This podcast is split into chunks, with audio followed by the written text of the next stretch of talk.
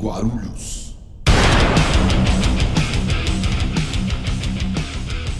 Salve, salve galera! Estamos ao vivo iniciando mais uma live da Guia do Rock. É live que depois será editada devidamente e virará o nosso podcast. Bom, e aí, você é guitarrista? Quer uma aula de amplificadores? Então fica aí que é o lugar certo que o convidado de hoje manja, hein? Assim como eu mencionei anteriormente, além do episódio polido que sai no streaming, a live também fica disponível para você assistir no YouTube e no Facebook. Antes de iniciar a nossa entrevista, eu já vou pedir para você deixar o seu like e compartilhar essa live para que o conteúdo e a informação chegue a mais pessoas. Apresentando aqui os meus amigos de bancadas que vão abaixar o áudio do celular neste momento. Aika, produtor de eventos da Captura Entertainment, produtor musical e amante de carros antigos. Fala, Aika. E de bonsais, você esqueceu de falar agora também. Verdade, né? Agora até os tomates hoje aqui pra mostrar na live, ó. Tem tomates, galera, ó. Quem gosta de tomatinho aí, ó. Foca, César no tomate, ó. São três. Foca no tomate, é isso aí. Hoje o Brunão Braga está no apoio do Facebook, dos comentários da live. Salve, Brunão. Salve, boa noite. Valeu, Humberto, aí, presença. Daqui a pouco o Jamil tá aí. Está começando o podcast Guia do Rock Guarulhos. O convidado de hoje é músico, guitarrista, produtor musical, colecionador de amplificadores de guitarra e proprietário do HBC Estúdio, Humberto Belozupco. Seja muito bem-vindo, mano. Opa, boa noite, galera. Obrigado pela oportunidade aí. Quero agradecer aí a todos vocês, porque programas que nem esses aqui precisam ter mais, né? E é isso aí, vamos começar. É isso aí, Humberto aqui da nossa cidade de Guarulhos. O estúdio dele também está localizado aqui na nossa cidade. Daqui a pouco a gente vai fazer o merchan oficial do estúdio aí, para passar o endereço. Humberto, como é que tá o trabalho aí durante a pandemia? Trabalho com música durante a pandemia? Cara, complicado porque no estúdio eu acho que é um local de risco da transmissão do vírus.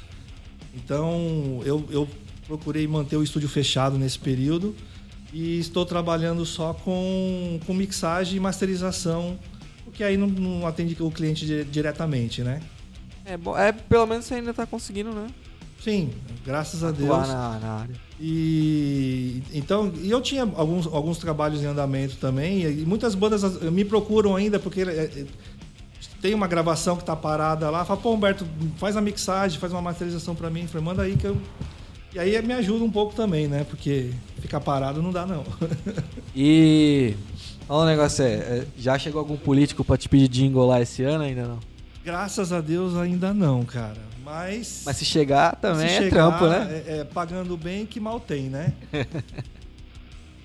Tem comentário aí, Aika? Você fez assim, eu achei que você fosse comentar alguma coisa. O Aika tá distraído aqui, ele tá mais preocupado com os tomatinhos dele ali. Os tomates tão bons. Nós vamos fazer... Eu posso falar, olha, já que falaram do tomate. Nós vamos fazer um molho daqui a pouco. Esses tomatinhos do Aika aí pra comer com a macarronada. Tô vendo como é que tá chegando o nível de todo mundo. Aliás, todo mundo, obrigado quem tá aí na live, chegando agora. Vamos que vamos, vai ficar bom isso aqui. É isso aí. Ô, Humberto, vamos falar um pouco da sua história na música aí. Conta pra gente quando e como você começou a tocar. Eu vou fazer uma pergunta antes da sua pergunta. Vai lá, vai lá. Eu posso resumir minha história ou você quer que eu conte ela? Não, é porque assim, ó. Eu tava vendo a biografia do Humberto aqui, aí ele falou assim, eu toco guitarra desde 1988. Eu falei, mano, eu nasci em 1988. Não entrega a idade, pô. Dá uma resumida pra nós aí. Bom, vamos lá. Eu vou resumir então, cara.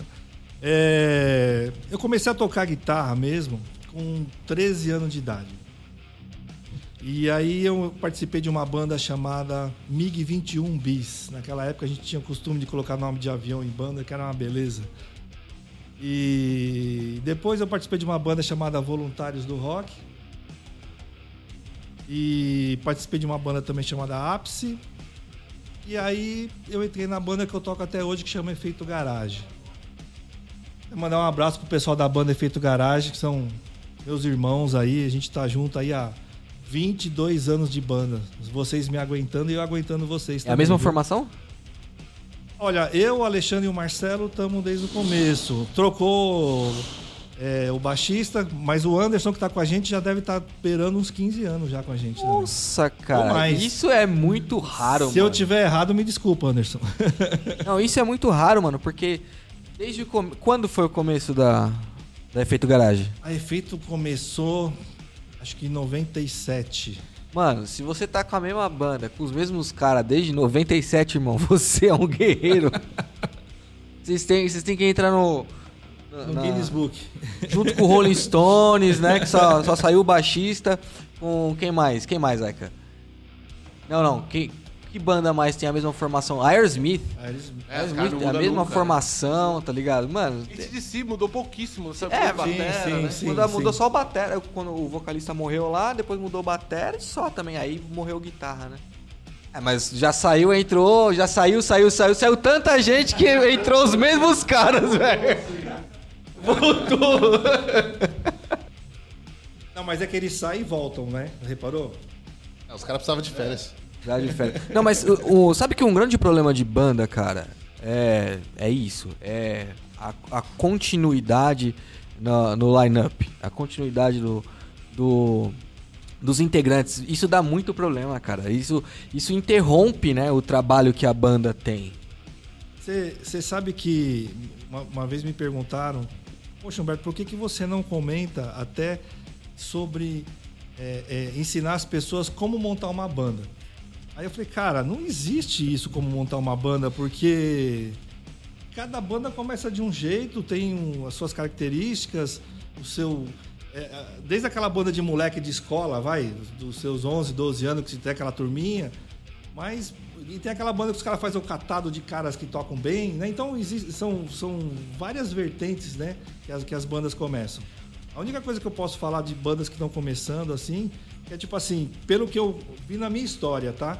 Quando você começa com seus 11, 12 anos, aí você quer tocar lá para as menininhas, na escola, para agradar, que normalmente é isso mesmo que acontece com todo mundo. Aí começa a vir as namoradas, começa o pessoal a sair fora das bandas, porque acontece isso, todo mundo sabe que isso acontece mesmo.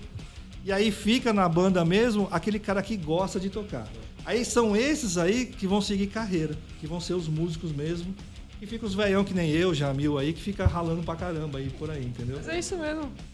Bom, o Jamil chegou aqui, vamos apresentar Jamil Pili, cofundador da Guia do Rock, produtor da antiga New Metal Party e músico. Salve, Jamil! Fala, rapaziada. Estava com problemas no trabalho. Já chegou tomando o microfone do Brunão. E assim mesmo, tipo... Nós na fita. Obrigado, Bruno, Humberto, por estar com a gente aqui do... podcast meio bagunçado. A gente tá acertando aí agora. A gente tava conversando uma conversa de bastidores, né? O Jamil e o Humberto se conheceram há 25 anos, cara. Ô, mais, para de ficar falando que a gente é velho. Os dinossauros, tiozão, mano. Caralho, mano. É, que na verdade a gente se conhece da estrada de Guarulhos, né, sim, cara? Sim. A gente, já tocamos muito palco junto, sim. Chulapa... Tá ligado? Vários rolês aí de Guarulhos. O que é Chulapa? Chulapa era uma banda que a gente tinha. Eu, o Aika, o Mestre, que faleceu há uns anos atrás, e o irmão dele, mas o Juninho, que era o Juninho do Trem da Alegria, era o Juninho Bill. Era o Juninho Bill, né? Entendeu? Era um projeto bem bacana, assim, pra época. Sim. Porra, entendeu? Que da hora. É, depois te mostro os sons, é bem louco. Mas você velho. Não era nascido na época. É, né? Então. Você ainda tava fazendo merda dentro de casa, ainda dando trabalho pra sua mãe. Eu sou novinho, gente. Ó, a gente tava falando aqui que ele tá com a Efeito Garage desde 97, né? E tipo, o line-up. É verdade. Não mudou, né? A gente trocou os baixistas, né? Trocou o baixista. Era o Giva, depois aí saiu... Verdade, eu lembro do Giva. Na verdade era o Paulinho, aí entrou o Giva, daí saiu o Giva e entrou o Anderson, que tá até hoje. É. Mas o Giva ficou uma cara, não? O Giva ficou uma cara, fez bastante show com a gente. É. E a Efeito Garage é autoral, né? É autoral e a gente faz bastante cover. Na realidade, o que aconteceu com o Efeito Garage? Teve uma época que as bandas de cover estavam muito ruins de fazer show. O Efeito, ele teve um problema assim no meio das bandas de rock, porque a gente não era uma banda de rock pesado, então as bandas de rock mais pesadas a gente não se enturmava assim, né, digamos assim, nos palcos, né? E também não era uma banda totalmente pop. Então aí começou a ficar faltando show pra gente. A gente falou, meu, vamos resolver isso, vamos correr atrás de bar. Só que bar é o quê? Cover. É. Aí tivemos que deixar nosso trabalho autoral de lado para fazer um repertório de cover e começar a tocar nos bares e tentar jogar nosso som autoral no meio dos covers. E aí você arruma confusão com o dono do bar. Algumas vezes sim. É básico, cara. Mas assim, na moral... de semana passada. Os caras, mano, era muita correria. Sim. Metia música na 89... MTV... Tipo, tipo assim, sério, era a gente, era os caras e mais umas 3, 4 bandas que corria, velho. Eram as bandas que corriam aqui na cidade. E aí, vamos ser sinceros, nada mudou, né?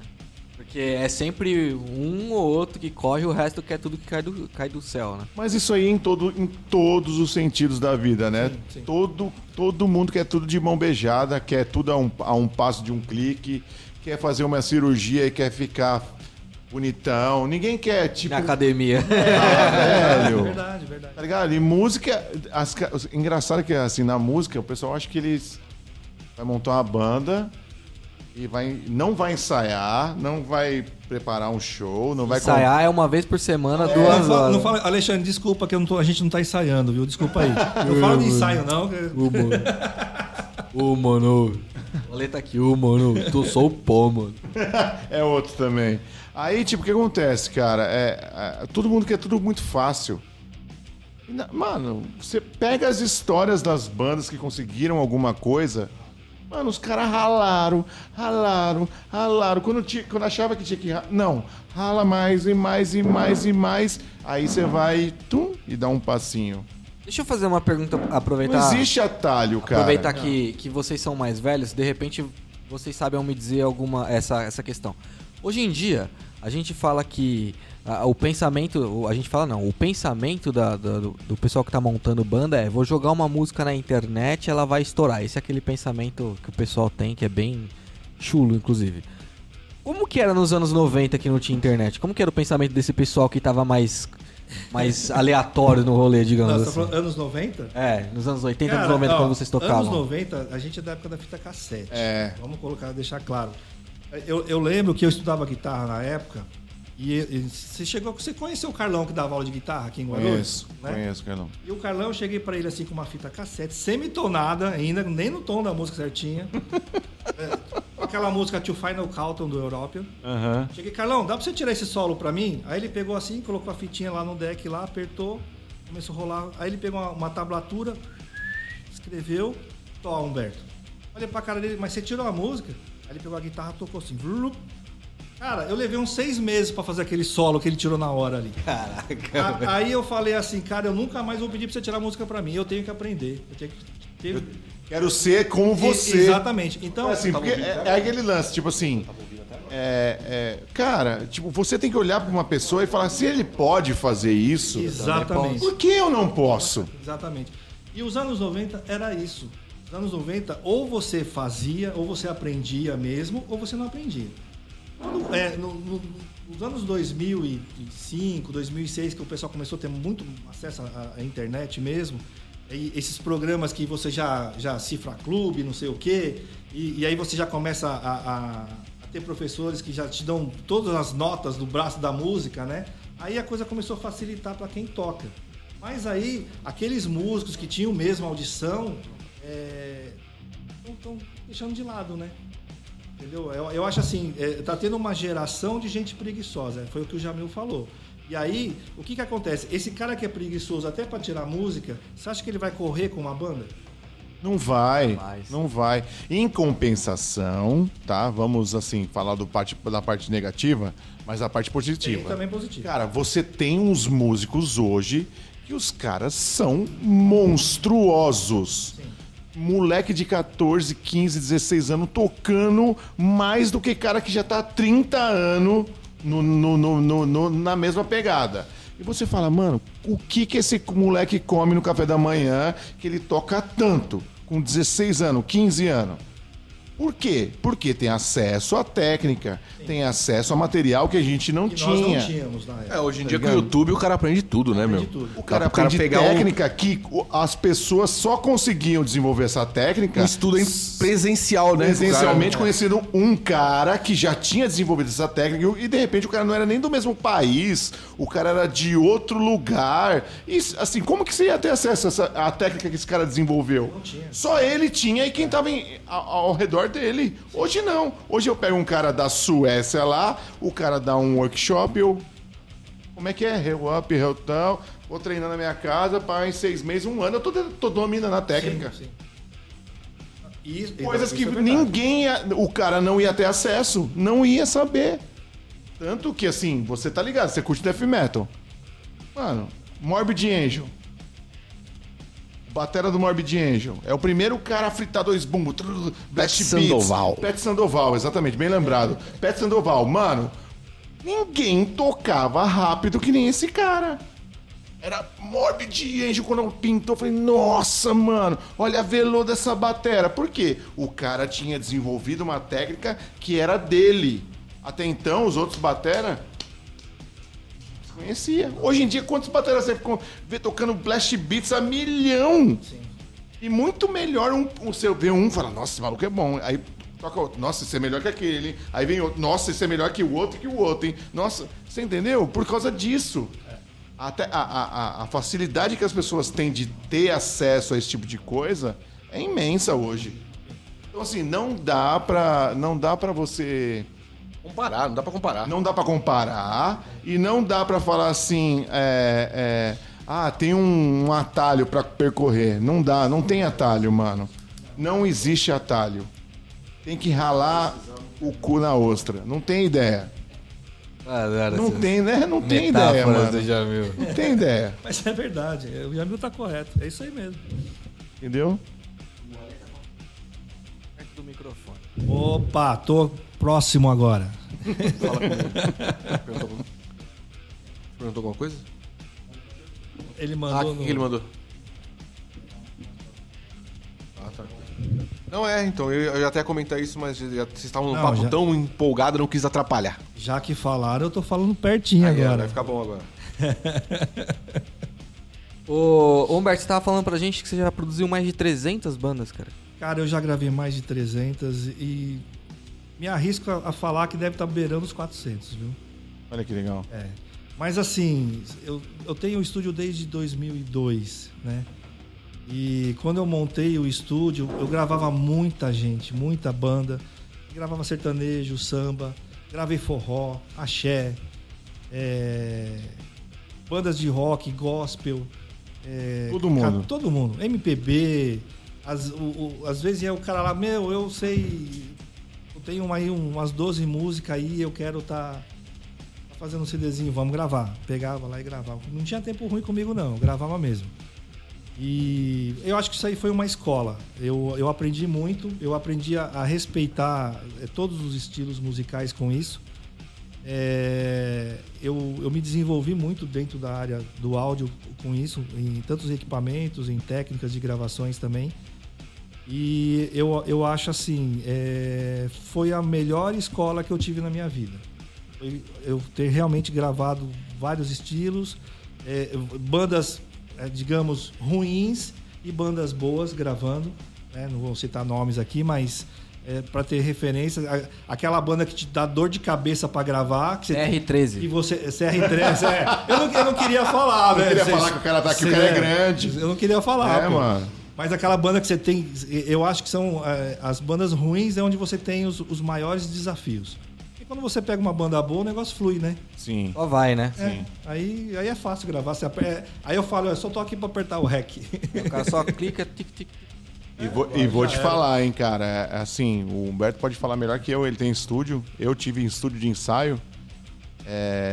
O estúdio, quando você grava... Mas quando o músico grava no estúdio... Ele sai de lá outro músico. Toda a gravação é como se você estivesse pegando o cara e lapidando ele, arrancando uma parte e deixando cada vez o cara mais polido, tá ligado? Então, quanto mais vocês puderem gravar as coisas, estarem dentro do estúdio, e se você quer seguir pela carreira musical, gravem. Gravem em estúdio. Eu sei que é caro, eu sei que hoje dá pra fazer muita coisa dentro de casa, mas se você tem oportunidade, entre no estúdio com um cara que sabe do estúdio. O cara vai falar, ó, mano, vai por aqui, ó, tem muito bumbo ali, ó, tem essa caixa, sabe? Tipo, você tá muito com mão de alface aqui, pá... E vá absorvendo isso. Aí, às vezes, as pessoas veem uns músicos... Tipo, você fala, nossa, o cara toca bem, mas falta alguma coisa nele. E aí você vê um cara que não toca tão bem, mas ele tem um desempenho diferente. Você pode ter certeza que aquele cara foi parar dentro do estúdio. Sim. Ele não é aquele fritossauro de quarto, que ele fica lá no quarto dele lá... E... Aí, na hora do vamos ver... Uma coisa bem interessante também é fazer pré-produção, né, galera? É, meu. Fazer uma prezinha antes de fazer uma gravação, né? Você concorda, Humberto? Não, eu concordo, apoio e assino embaixo. A pré-produção, eu acho que é a alma do teu projeto, né? É o alicerce de tudo. Porque não adianta nada você ir pro estúdio e querer desenvolver as músicas dentro do estúdio. É o que eu falo para as pessoas. Jogar dinheiro no lixo, né? Jogar dinheiro no lixo. Eu acho que o estúdio, você já tem que chegar no estúdio basicamente com tudo pronto. Se você quer fazer uma pré-produção dentro do estúdio, é uma coisa. Você vai pro estúdio para fazer a gravação do CD, é outra coisa. É isso, as pessoas não têm isso claro, né? Não tem isso claro. Elas misturam, elas acham que o técnico de som, o que tá gravando, tem a obrigação de produzir a banda também, entendeu? E tem que saber separar isso daí também. É. Ou o cara é contratado para fazer produção e gravação, né? ou só gravação. Exatamente, ou só gravação. Você está ouvindo o podcast Guia do Rock Guarulhos. E outra, né? Quando você contrata o produtor, você tem que saber ouvir o produtor, né? Porque está não adianta disposto você a ouvir, não adianta você contratar o produtor e o cara fala assim, então, eu acho que você poderia, em vez de colocar esse bumbo duplo, aí você colocar um bumbo mais simples e tal, o cara... caralho, mas a música é assim, ó. Precisa do trabalho do produtor. É. Já que a música é assim, você não precisa do trabalho do produtor. Quer pontuar mais alguma coisa? Não, porque o Humberto sugeriu um assunto pra gente aqui, eu achei bem interessante, sobre a preparação das bandas, né? Sim, sim. Você chegou a pegar muita banda assim? Porque geralmente quando... Não tem como falar que não pega, cara.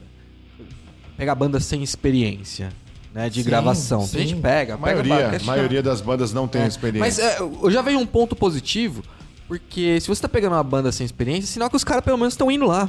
Os caras estão buscando a evolução, estão buscando dar um passo além. E isso é muito importante, cara. Você sabe que... Estúdio tem muitas histórias com bandas, né? E eu tava gravando uma banda de Santa Isabel. Uhum.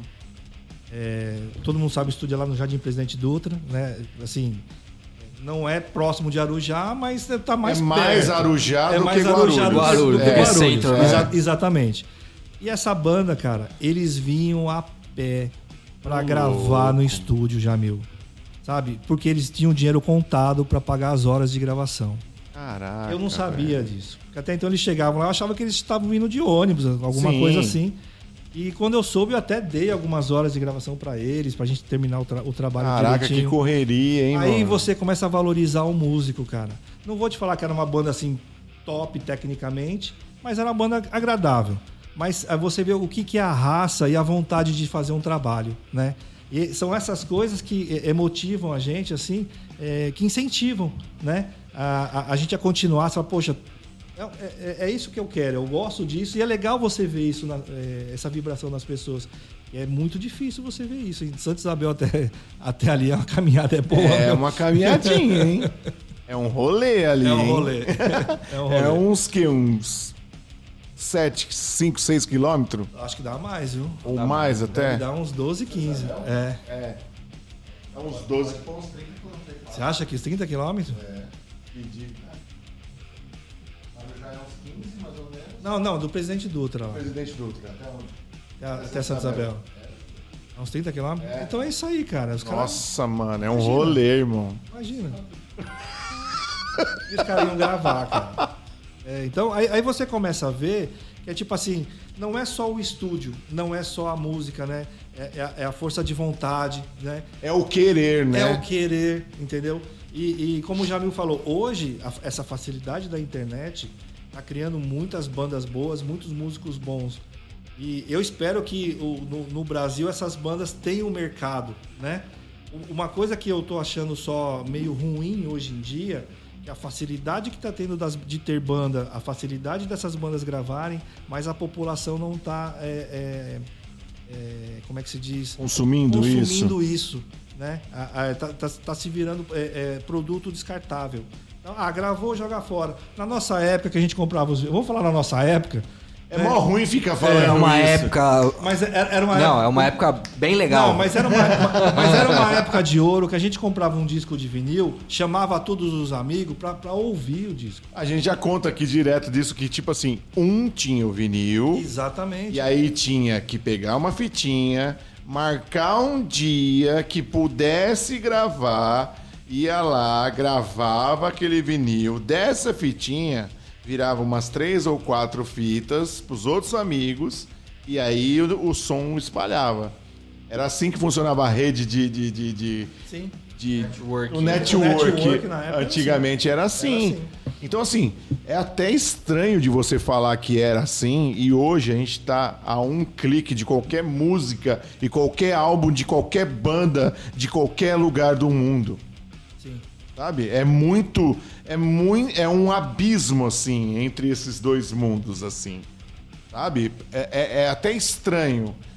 Como você pode achar qualquer lugar, a qualquer banda, a um clique. Né? Isso, assim, eu não sei... Eu acho que a gente está vivendo um momento, essa transição, acho que em todos os sentidos, não só na música, mas na música isso é muito latente, né? Em que...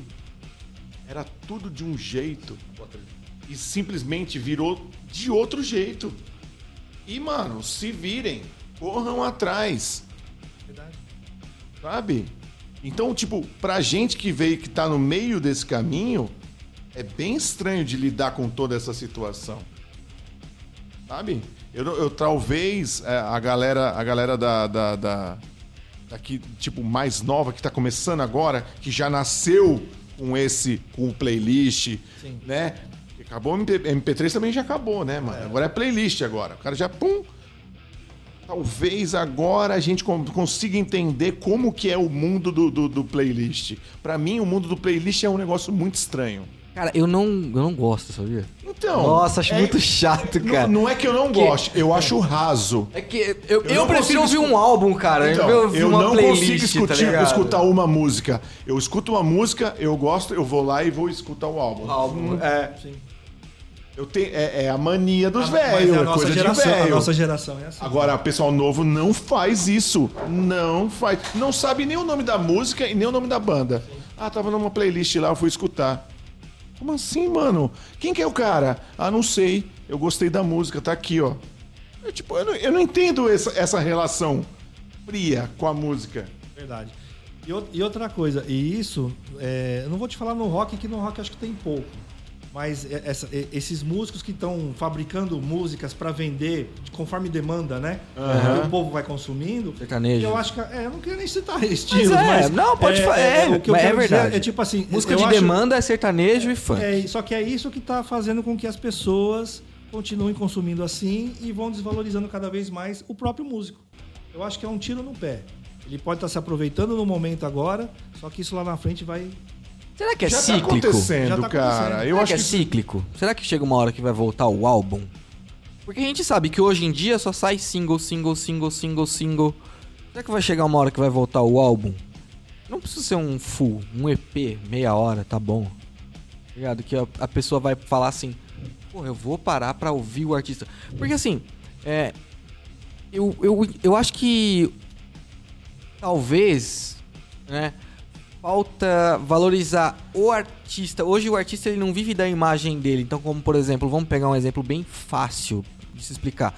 Mamonas Assassinas. Eles viviam da imagem que eles transmitiam, Mamonas Assassinas. E a música representava a alegria que eles transmitiam, certo?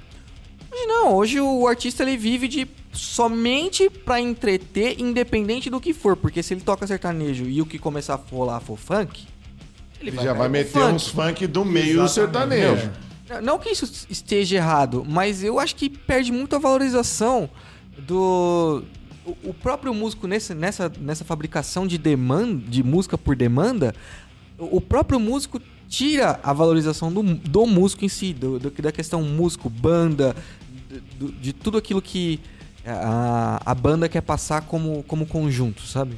Então, eu fiz uma entrevista no meu canal com o Beto Santos e ele comentou uma frase que foi mais ou menos assim: existe a música de entretenimento, existe a música arte, né? A música arte é aquela que o artista realmente vai fazer com sentimento, que ele tem o trabalho dele que ele gosta e que ele vai continuar, e isso nunca vai acabar, nunca. E tem o artista que é o artista de entretenimento, que são esses que vão estar se vendendo para o mercado, toda hora vai estar lançando coisa que o mercado vai estar consumindo. A real é essa. Tem público para os dois, né? Tem. É, você tinha citado da volta do álbum. Eu acho meio difícil, assim, voltar uma grande massa. Mas eu acredito que para uma minoria de colecionadores, de pessoas que têm interesse... Isso já até voltou, né? Isso já até voltou e eu acredito que isso vai continuar.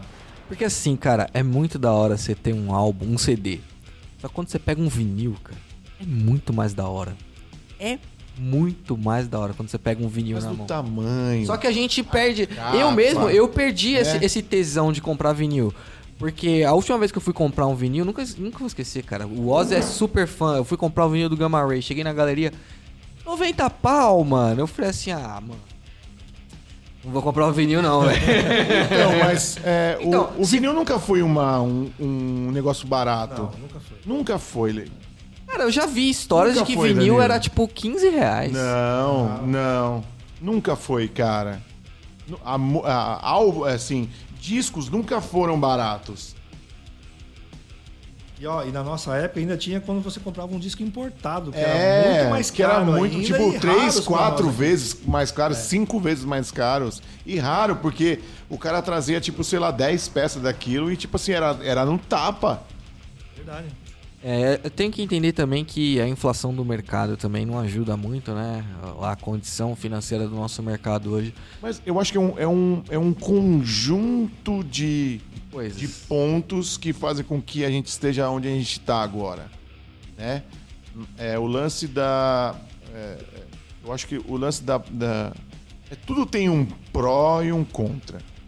O lance da popularização da internet, todo mundo tem voz agora. Mano, tem um monte de gente falando um monte de bosta. Um monte de groselha. É o que mais tem na internet, a gente falando besteira. Sim. Em compensação, tem várias pessoas que falam uns negócios legais, que você fala, nossa, mano, eu jamais pensei que eu fosse ouvir isso. Muita informação difundida com qualidade também. Com qualidade também, sim, que nunca ia chegar pra você. Verdade. Porque tinha... detentores desse poder de quem vai e quem não vai. E a internet quebrou muito isso. É verdade. Então eu acho que a gente tá passando por um período bagunçado. Meio maluco, né? E isso tende a estabilizar como tudo, né? Sim. A gente passa por períodos, tipo, picos altos e baixos para depois chegar numa parte que é mais...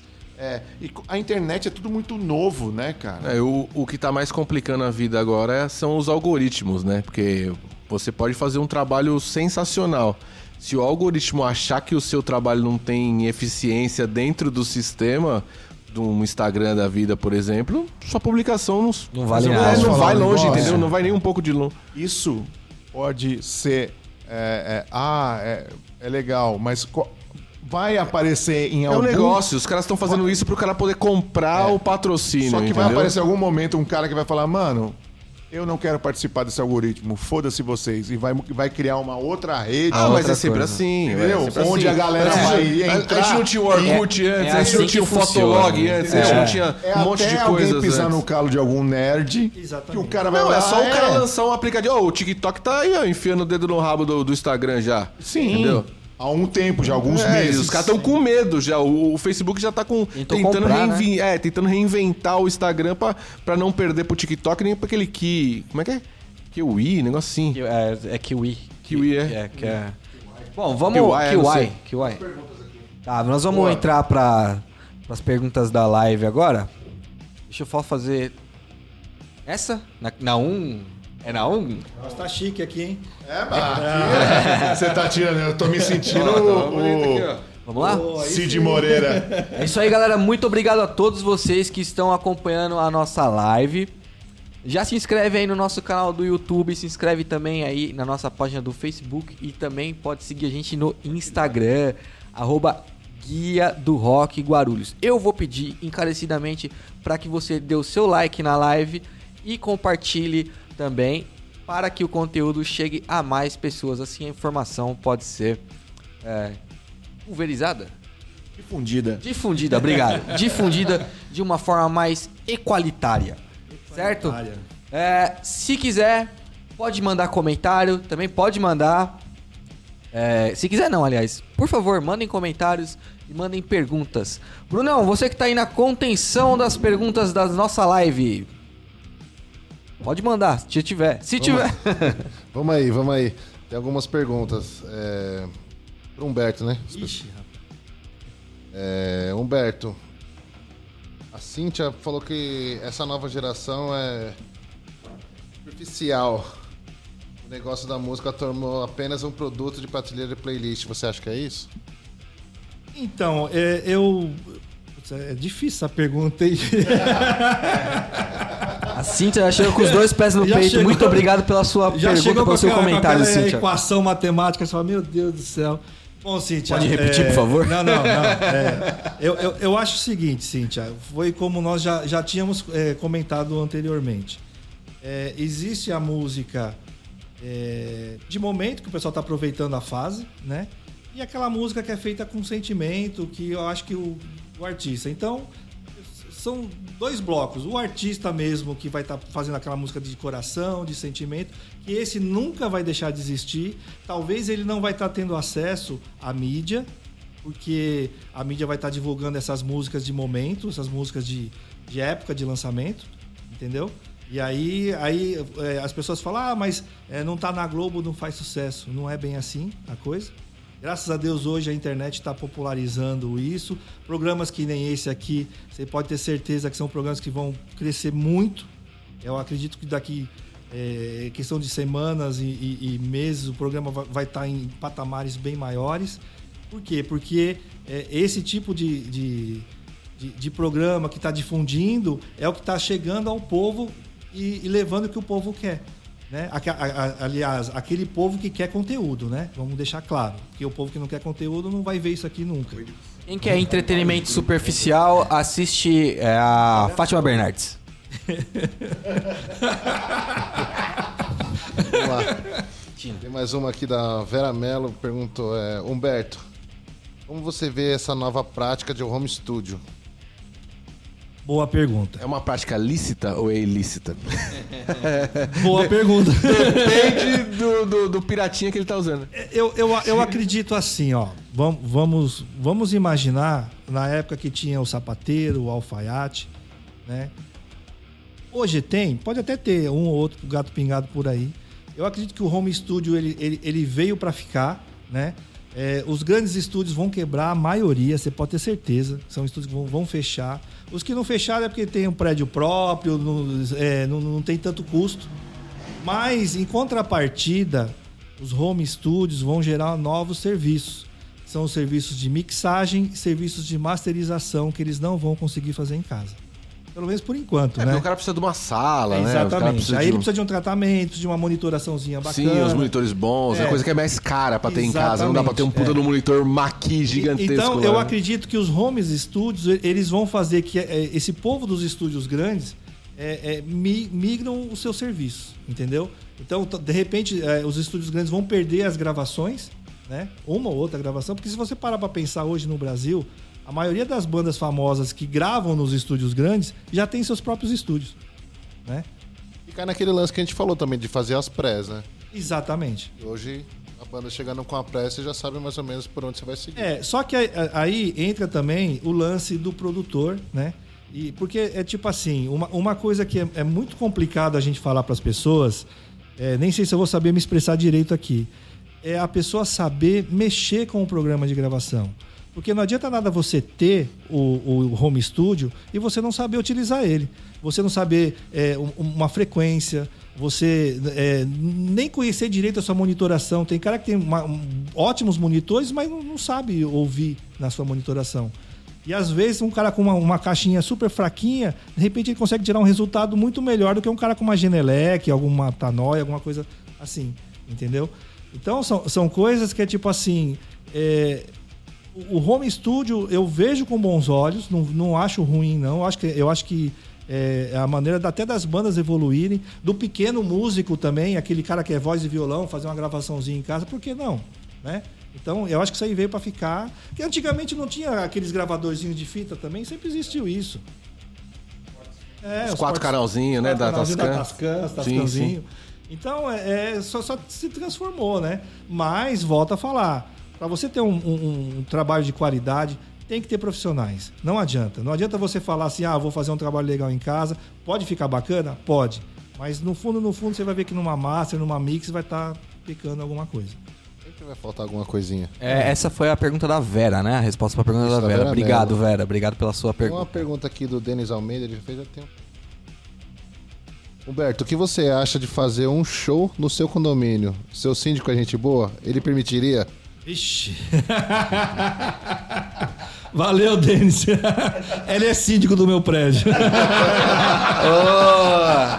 Bom, Jamil, o que eu respondo pra ele, Jamil? Eu acho que ele não vai gostar. Tá liberado. Responde na manhã. O cara pode meter a multa em você amanhã. Só de pensar, ela vai meter a multa. Mas com áudio, uma multa de barulho amanhã, cara. Eu, se eu fosse assim, eu te gostava. Vai a multa antes da resposta. Ainda mais se levar umas bandas de rock, então, já pensou, meu? Mas aí, ó, pra quarentena, né, pro processo de entretenimento da quarentena, libera lá na quadra, pô. Libera um showzinho lá na quadra pra entreter a galera, cada um vendo da sua sacada, por que não? Não, mas teve muitos músicos, né? Teve muitos condomínios que fizeram... pra bandas tocarem. Teve. Violino, essas coisas, eu dei vendo por aí algumas coisas assim. Mas acho que no caso de rock a gente faz muito... Nossos decibéis são um pouquinho acima da média, né? E é difícil de controlar. Vai falar pro baterista tocar com menos pegada. Toca mais baixo. Não tem volume.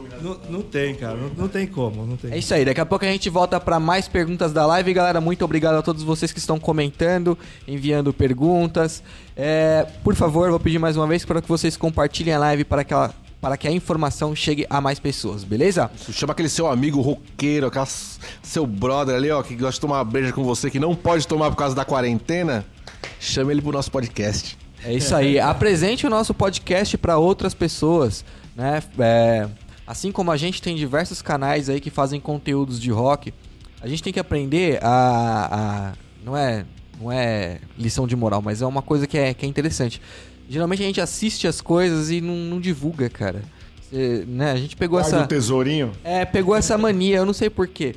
Mas quando você encontra algo legal, algo que você acha bacana, divulga, ou então compartilha, ou mostra para um amigo. Assim, ó, lembrei de você, assistir isso daqui. E mostra na hora, porque depois você vai esquecer, tá bom? Vamos passar aqui. Vamos falar um pouco dessa coleção de amplificadores? Como é que é isso? Rapaz. Bom, vamos lá. Não é que a coleção de amplificadores. Eu devo ter uns 12 amplificadores de guitarra. Não é coleção. Não, mas é tipo assim, vamos lá. Sua mulher não te colocou pra rua ainda, não? Eu acho que se eu chegar com mais um, ela põe. Chega com a caixa escrita, não é um amplificador. É uma geladeira da cozinha. Escreve na caixa, né?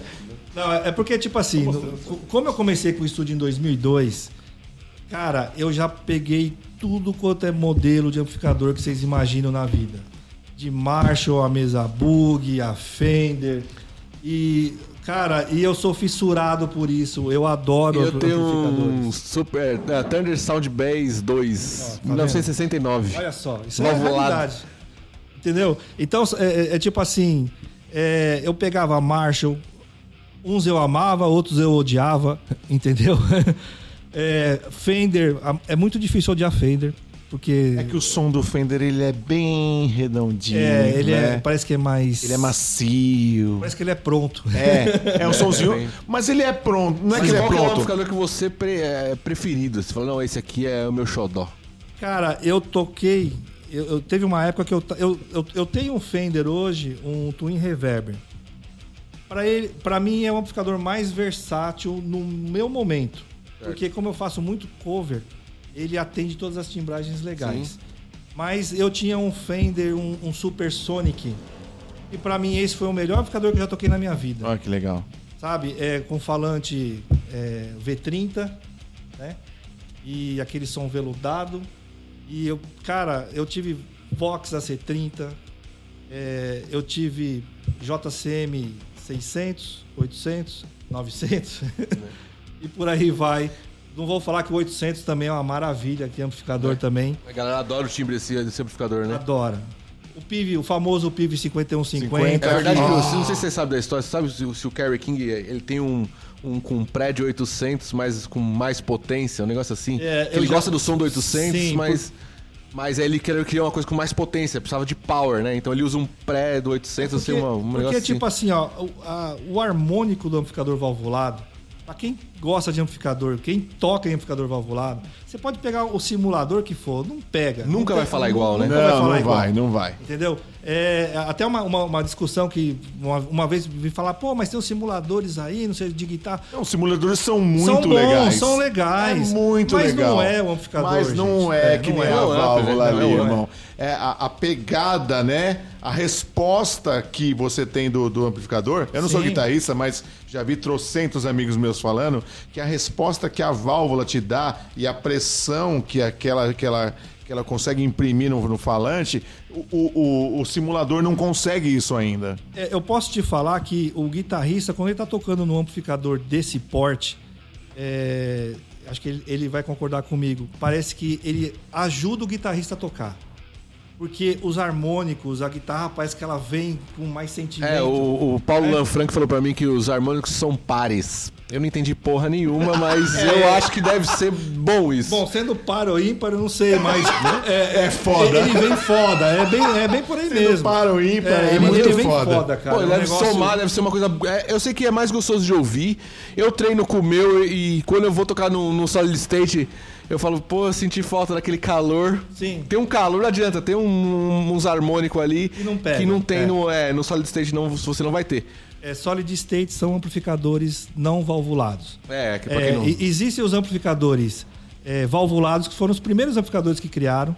Depois vieram, na década de 80, os amplificadores híbridos, porque a válvula era muito cara, então começaram a fazer ou o pré-valvulado e o power transistorizado. No caso dos Meteoro, a maioria, né? Ou vice-versa, o power valvulado e o pré-transistorizado. E nos anos 90 para 2000, aí que a coisa degringolou, começaram a fazer só os transistorizados. Tipo os Randall da vida. Os Randall da vida. E aí também começou as simulações, né? De novo, foi em 90 que começou aquele Sansamp lá. Já 90, a Boss também, né? A Boss veio com bastante 90, coisa. Então já começou a simulação. A Digitech também veio com válvula, até na pedaleira, uma época. Lembra? Tinha umas pedaleiras com válvula. Mas eu vou te falar uma coisa. Tem um amplificador transistor que, olha, é o Roland Jazz Chorus. A galera gosta desse amplificador. Esse amplificador é o bicho. É bom, né? É bom. E ele tem o pré-valvulado ou não? Não, ele só transistor. É só transistor. Só transistor. Olha só. Então, eu acho que é uma combinação de vários fatores, né? Quando você entra nesse mundo, é um mundo que é o falante, que é, né, o range de onde chega e tal. É uma combinação de N fatores que fazem com que o som fique legal. Você falou uma coisa muito importante.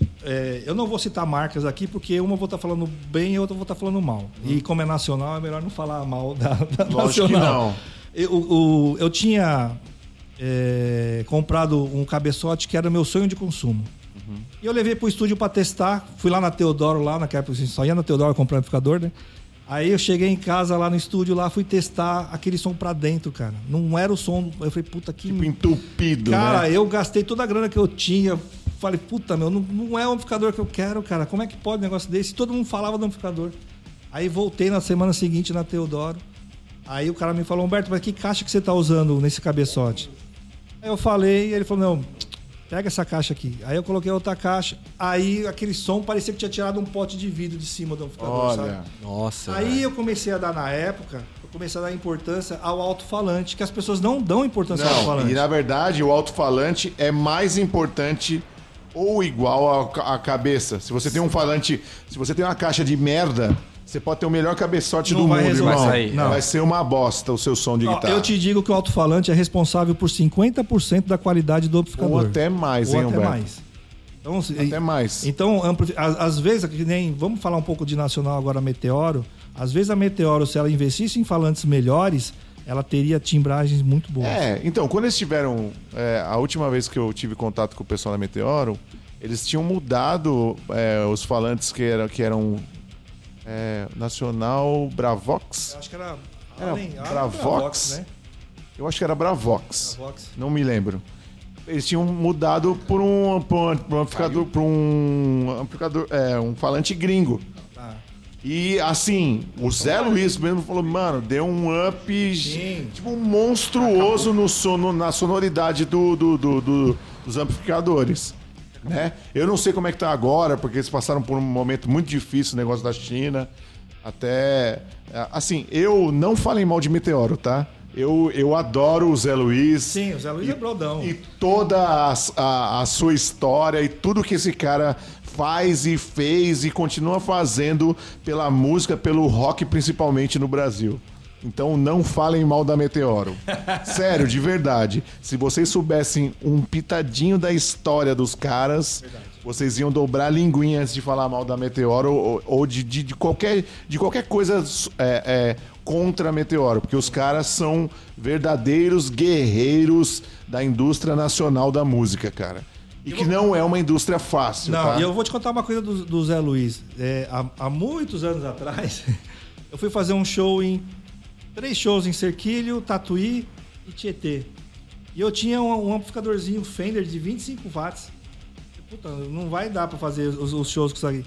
Cheguei no Zé Luiz, falei, Zé Luiz, me vende um amplificador mais potente. O cara, aqui não é loja, aqui é fábrica. Uhum. Aquele jeitão dele. Mas ele falou, faz o seguinte, pega aquele Vulcano lá que é meu e leva. Entendeu? É o Zé Luiz. É o Zé Luiz. E aí eu falei, poxa, meu, que cara ia fazer um negócio desse? É o Zé Luiz sendo o Zé Luiz, irmão. Então, eu admiro eles por isso. Porque você fala, pô, a consideração, concorda? Me quebrou um galhão. Eu voltei, eu comprei um Vulcano. Eu fiquei muitos anos no estúdio com o Vulcano. Não sei se o Bruno chegou a pegar essa época lá. Acho que não, né? Com o Vulcano lá. Mas eu... Quando a gente gravou foi no Vulcano. Foi no Vulcano, né? Eu cheguei a ter Vulcano. 2012. Então, pra você ver. Ah, mano, os caras... Gosta, né? É porque eles... Mano, a Meteoro sempre teve muita potência. Sim. E não dá pau. Você pode pôr ele pra bater na rua que você não vai passar raiva. Junto com as outras marcas, você pegava na época e colocava do lado, o Meteoro tinha mais clareza, mais presença, né? Tipo, mais potência também. E não quebrava, cara. E entendeu? Até visual, o resto quebrava, velho. Se você parar pra pensar até o visual dos amplificadores da Meteoro... se você comparar com... São bonitos. Eles são bonitos. Pra mim, a nacional até ontem sempre foi Meteoro. Meu, muito bom, tá ligado? Tipo, sempre resolveu o underground grandão. Sim, ajudou. Desde os combinhos, RX100, depois QX200 pra contrabaixo. E o Zé Luiz é baixista, resumindo. Os amplificadores são feitos pra aguentar os pedreiros dos baixistas que ia destruir alto-falante. Se ele aguenta um baixista, meu, os guitarristas ele tira de... De letra. De letra. E guitarra? Você tem coleção de guitarra também? Cara, eu já tive muitas guitarras. Desde PRS, várias Gibsons.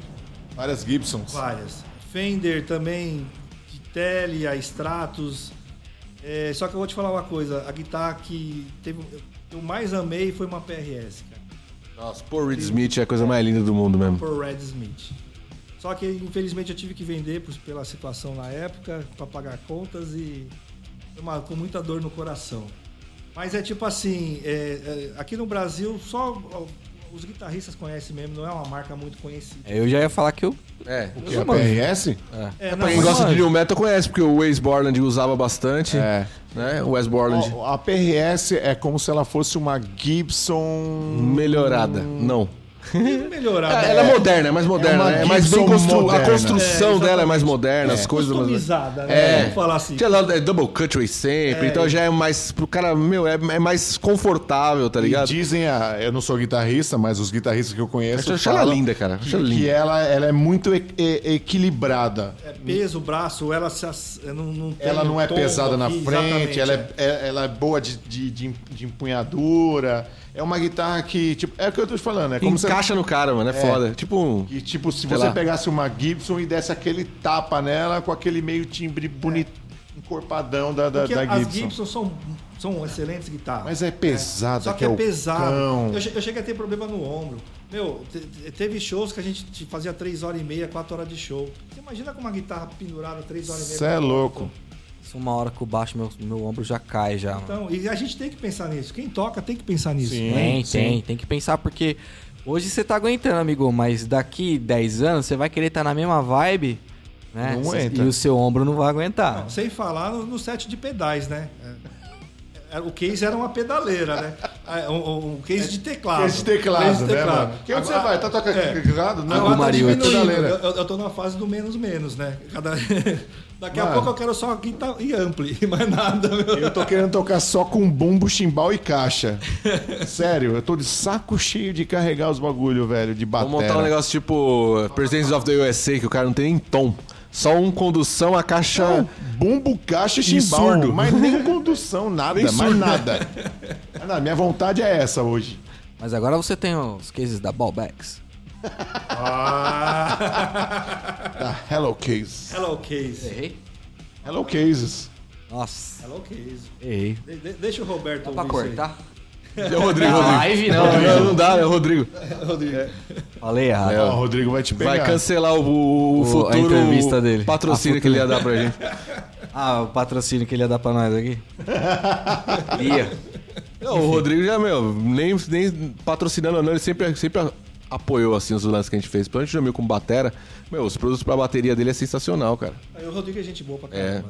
É outro também. É outro. É outro tipo que... ajuda pra caramba todo mundo e não sabe falar não pra nada. É outro. Você citou uma pergunta, o que você queria fazer pra ele, o que é? Na verdade eu ia falar para os amps que ele tem agora, pra falar que ele tem 12 amplificadores. Cita pelo menos 3, né? O cara lembrar de 12. Fala de todos. O cara lembra se ele tem. Lembra se ele tem, é colecionador, irmão. Eu tô com um Fender Twin Reverb, né? Aí eu tenho um cabeçote, um Super Sonic também. Ele tem os dois, tem tanto o Lux quanto o... Sim, já nele, você feito. Eu tenho um AC30, um Vox. Vox. Clássico também, né? Clássico. Esse é clássico. Mas eu vou te falar uma coisa, eu não gosto tanto de tu fazer show com ele. Eu acho que alguns times você não é legal nele, mas ele não é versátil. Pra gravar é bom, não? Não, dependendo do que você for gravar. Se é uma coisa mais vintage, assim... Não, vintage é ótimo. Se pegar pra gravar um Beatles com um negócio desse. Não, vintage e som britânico... Fica perfeito. Vai lindo. É o cara. Qual que é? O Vox AC30. Vox AC30. Aí eu tenho um Jazz Chorus, um JC120, que esse, se você pegar 99% de todos os sons... cleans quase gravado no mundo foi num Jazz Chorus. Você pegar a época da Dance Music, aquelas guitarras... Sim. Aquilo ali é som de Jazz Chorus, entendeu? E se você pegar a MPB brasileira, você vai ver que até a MPB usa o Jazz Chorus no palco. É muito louco isso daí. Meu, legal. Toda empresa de som tem um Jazz Chorus. Verdade. Roland. É meio que padrão, né? É um amplificador padrão. Assim, a gente chama que... Ele é um tanque de guerra. O bicho não quebra mais nem a pau. Entendeu? E te atende pra tudo. Eu fiz uma gravação de uma banda... Só não funciona pra heavy metal, assim, muito pesado. Não, só pra som pesado. Mas você acredita que eu fiz uma gravação de uma banda chamada Ralé, que é uma pegada meio Charlie Brown, e a gente testou, e você acredita que o Jazz Chorus rolou melhor do que os Fender. Pra pegada na hora lá. E o que eu tava fazendo? Eu tava colocando 2, 3 amplificadores, microfonando e gravando todo simultâneo. Pra gente ouvir depois a gravação, qual que a gente queria mais. E muitos casos que a gente achou que o Jazz Chorus não fosse rolar, foi o que atendeu melhor. Roberto, o J. Cruz, camarada nossa aí, perguntou: essa lenda que você tem um Orange que já foi do The Who. Confere isso aí. Confere, cara. Mas eu vendi esse Orange. Eu tive um... É um AD30. Esse amplificador, na realidade... Eu fui fazer um show em Sorocaba e o cara tinha trazido da Inglaterra esse amplificador de lá e eu fiquei infernizando a vida do cara para ele vender esse amplificador para mim até que eu consegui comprar. E, só que depois eu acabei vendendo, mas também é um belo amplificador. Orange também vou te falar, viu? São máquinas. Os bichinhos é feio, né? Mas os bichos falam, cara. Os bichos são bons. Como é que é o nome daquele? Você que manja de amplificador? Como é que é o nome que ele quer? Ele parece uma latinha de... É o Twin Terror. Mano, como fala esse amplificador, irmão? E tem o Dual Terror. Nossa, é monstro, é não, monstro. Umas coisinhas desse tamanho assim. Mano, parece uma latinha assim, não, ó, feio que é o não, cão. O pior não é isso, tem um desse pra baixo. Tem, um Tiny que Terror louco, assim, né? Tipo um pequenininho, um puta som. Tem 500 watts aquele negócio ali. Precisa, né? A gente precisa.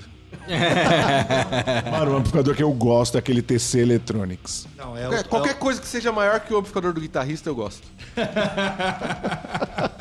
Mas a TC, cara, tudo que ela põe a mão... Não é monstro? São.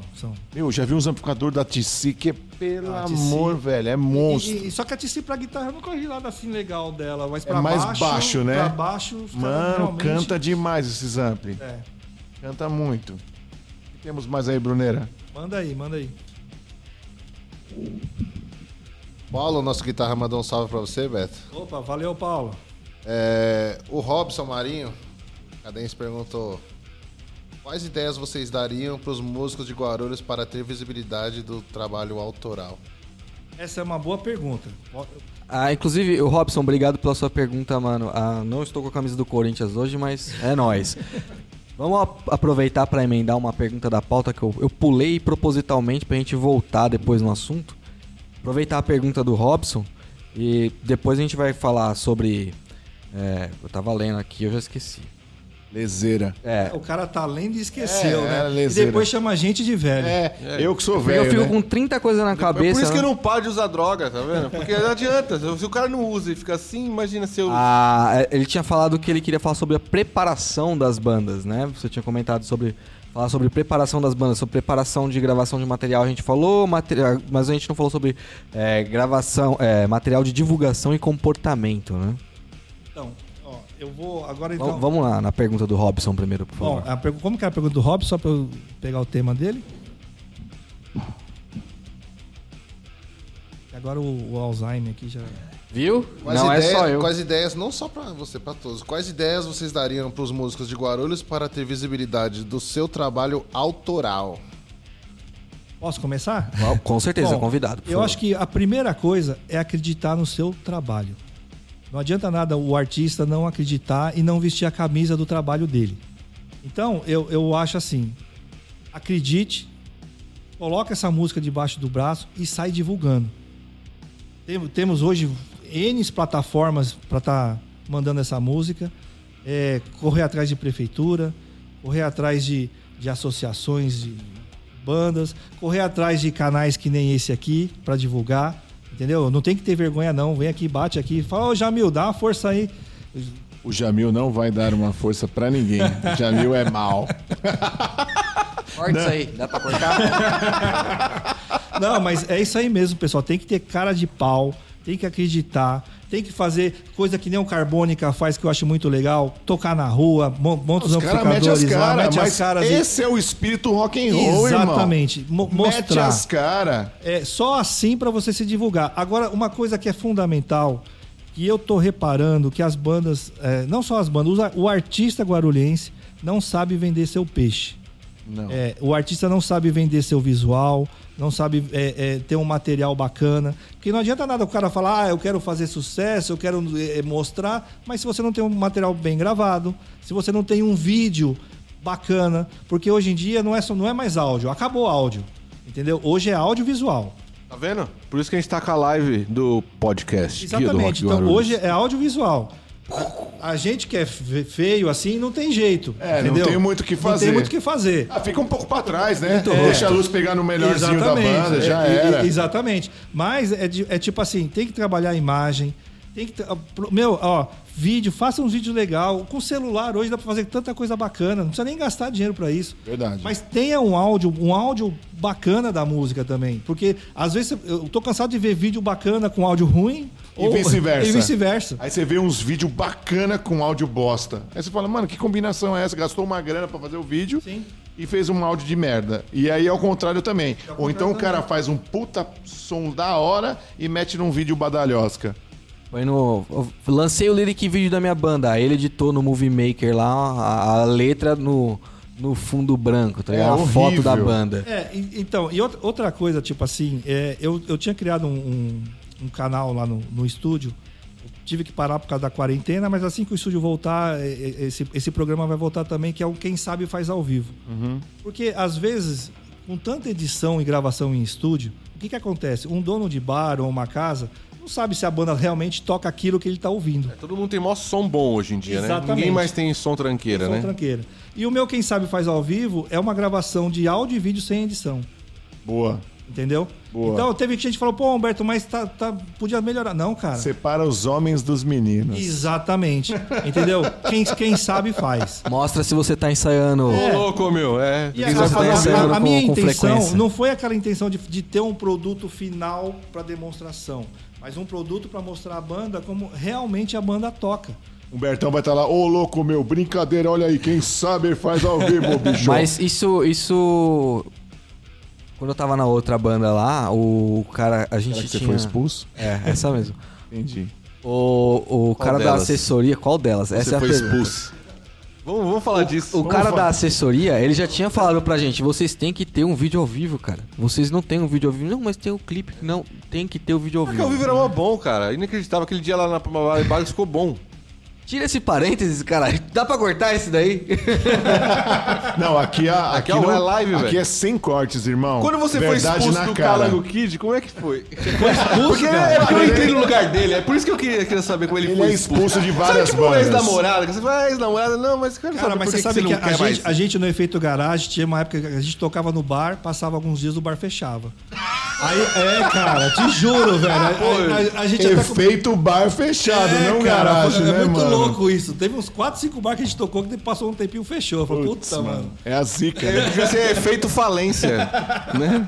Uma coisa que eu vi bem interessante hoje é que o Victor Cutrali, ele é o vocalista do Fúria. É seu amigo, né? É, mais ou menos. Ele tá com o Peso BR, né? Peso BR é um programa no canal do Manifesto Bar. E lá eles divulgam as bandas de graça. E ele fez uma postagem reclamando hoje que, por mais que eles divulgam as bandas não se divulgam. Ou seja... Os caras querem ser famosos, não querem fazer nada. Nem os próprios membros das bandas não divulgam. Exatamente. E é isso que falta pros membros...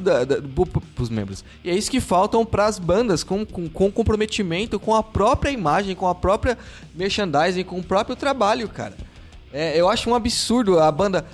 Aqui a gente lançou a nossa coletânea lá.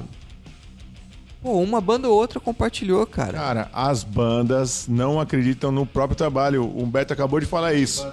Acredite no seu trabalho. Pô, se cada banda tem 4, imagina, uma maior galera dá pra divulgar. Mas a nossa coletânea, ela saiu mais pro pessoal de fora do que pro pessoal das bandas, cara. E sabe o que é inacreditável? Ó, sem brincadeira. Quando você mostra o trabalho de bandas brasileiras aqui, ó, pros gringos, os caras ficam assim, ó, de cara. Verdade. Principalmente se estiver cantando em português, porque é um negócio tão novo pra eles, assim. O cara fala, nossa, mano, que legal, como soa diferente, como não sei o quê. E aqui a galera fica com essa cusite de fazer as coisas e divulgar, entendeu? Ou então só desdenhando do trabalho do amiguinho, entendeu? Em vez de ajudar e botar o cara pra tocar junto, dividir o rolê, o cara quer aparecer sozinho porque acha que vai ser famoso assim. Sem ajudar ninguém e nem ninguém ajudar ele. É, só a minha banda que presta. Deixa eu só fazer um adendo aqui antes de passarmos para a próxima pergunta da live. Galera, muito obrigado a todos vocês que estão nos assistindo e estão aguentando esse monte de parênteses aqui que eu tô pedindo para cortar. Então, voltando ao assunto. Então, muito obrigado a todos vocês que estão acompanhando a nossa live. Eu vou pedir, por favor, para que se inscrevam no nosso canal do YouTube. Segue a gente aí no Facebook e no Instagram. É tudo Guia do Rock Guarulhos, tá? E se você quer entendeu por que a gente fica zoando o Danilo com o negócio das bandas, ouça os outros podcasts que estão lá no Spotify. Você vai entender esse lance. Pegando o gancho do Aika, a gente está no 20º episódio. Ou seja, vocês têm 20 episódios, mais 19 episódios, mais o episódio piloto disponível com informação a rodo, principalmente pra você que é músico. 30 horas de gravação. Em banda. Deixa eu falar um negócio desse 20º episódio. Lembra que a gente comentou, a gente falou assim, nós vamos fazer o podcast Guia do Rock Guarulhos. Pra gente ter uma noção de como tá indo, a gente tem que fazer pelo menos uns 20 episódios. Foi isso mesmo. Ô, Humberto, tem uma responsabilidade grande aqui, hein? Ô, tá vendo só? Olha, divulga só. Aí, vai divulgando aí o seu bolso. Fiquei nervoso agora. A casa fecha. O bar acaba. Efeito final de podcast, hein? Eu não quero que esse efeito passe por aqui, por favor. Eu vou pedir, então, pra vocês compartilharem a nossa live no Facebook e no YouTube. Aí vocês compartilham aí no Instagram de vocês, compartilham aí nos grupos de WhatsApp, por favor divulguem para que a informação chegue a mais pessoas. A gente faz a live com o intuito de contar a história, mas também com o intuito de informar e de passar a experiência, afinal, né, os tiozão aqui não estão aqui de bobeira, não estão à toa aqui, né? Enviem sua pergunta e seu comentário, por favor, Brunão.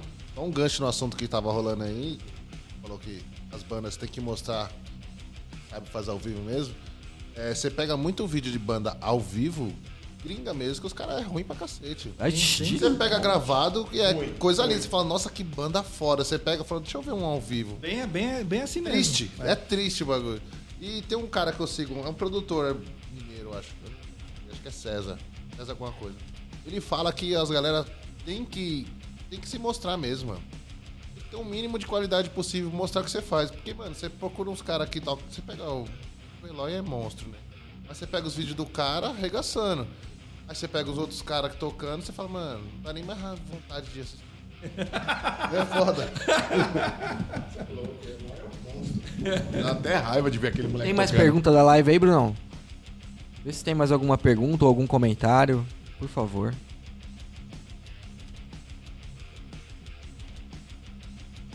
Então, o Robson falou assim, tem que puxar a orelha mesmo aqui. Fez um comentário aqui sobre... a gente puxa mesmo, mano. Não gostou, não assiste o podcast. É assim. Ué, não é? Não, a gente vai puxar a orelha. Não vamos ficar passando pano. Não, mas você sabe, aproveitando uma deixa também que você falou da pergunta anterior, uma outra coisa que os músicos também não fazem, ou não valorizam, que até me fizeram essa pergunta um tempo atrás. Por que que as bandas só divulgam mesmo quando elas vão num programa... entre aspas, já bem popular, e quando vai em locais de divulgação de mídias menores, não divulgam.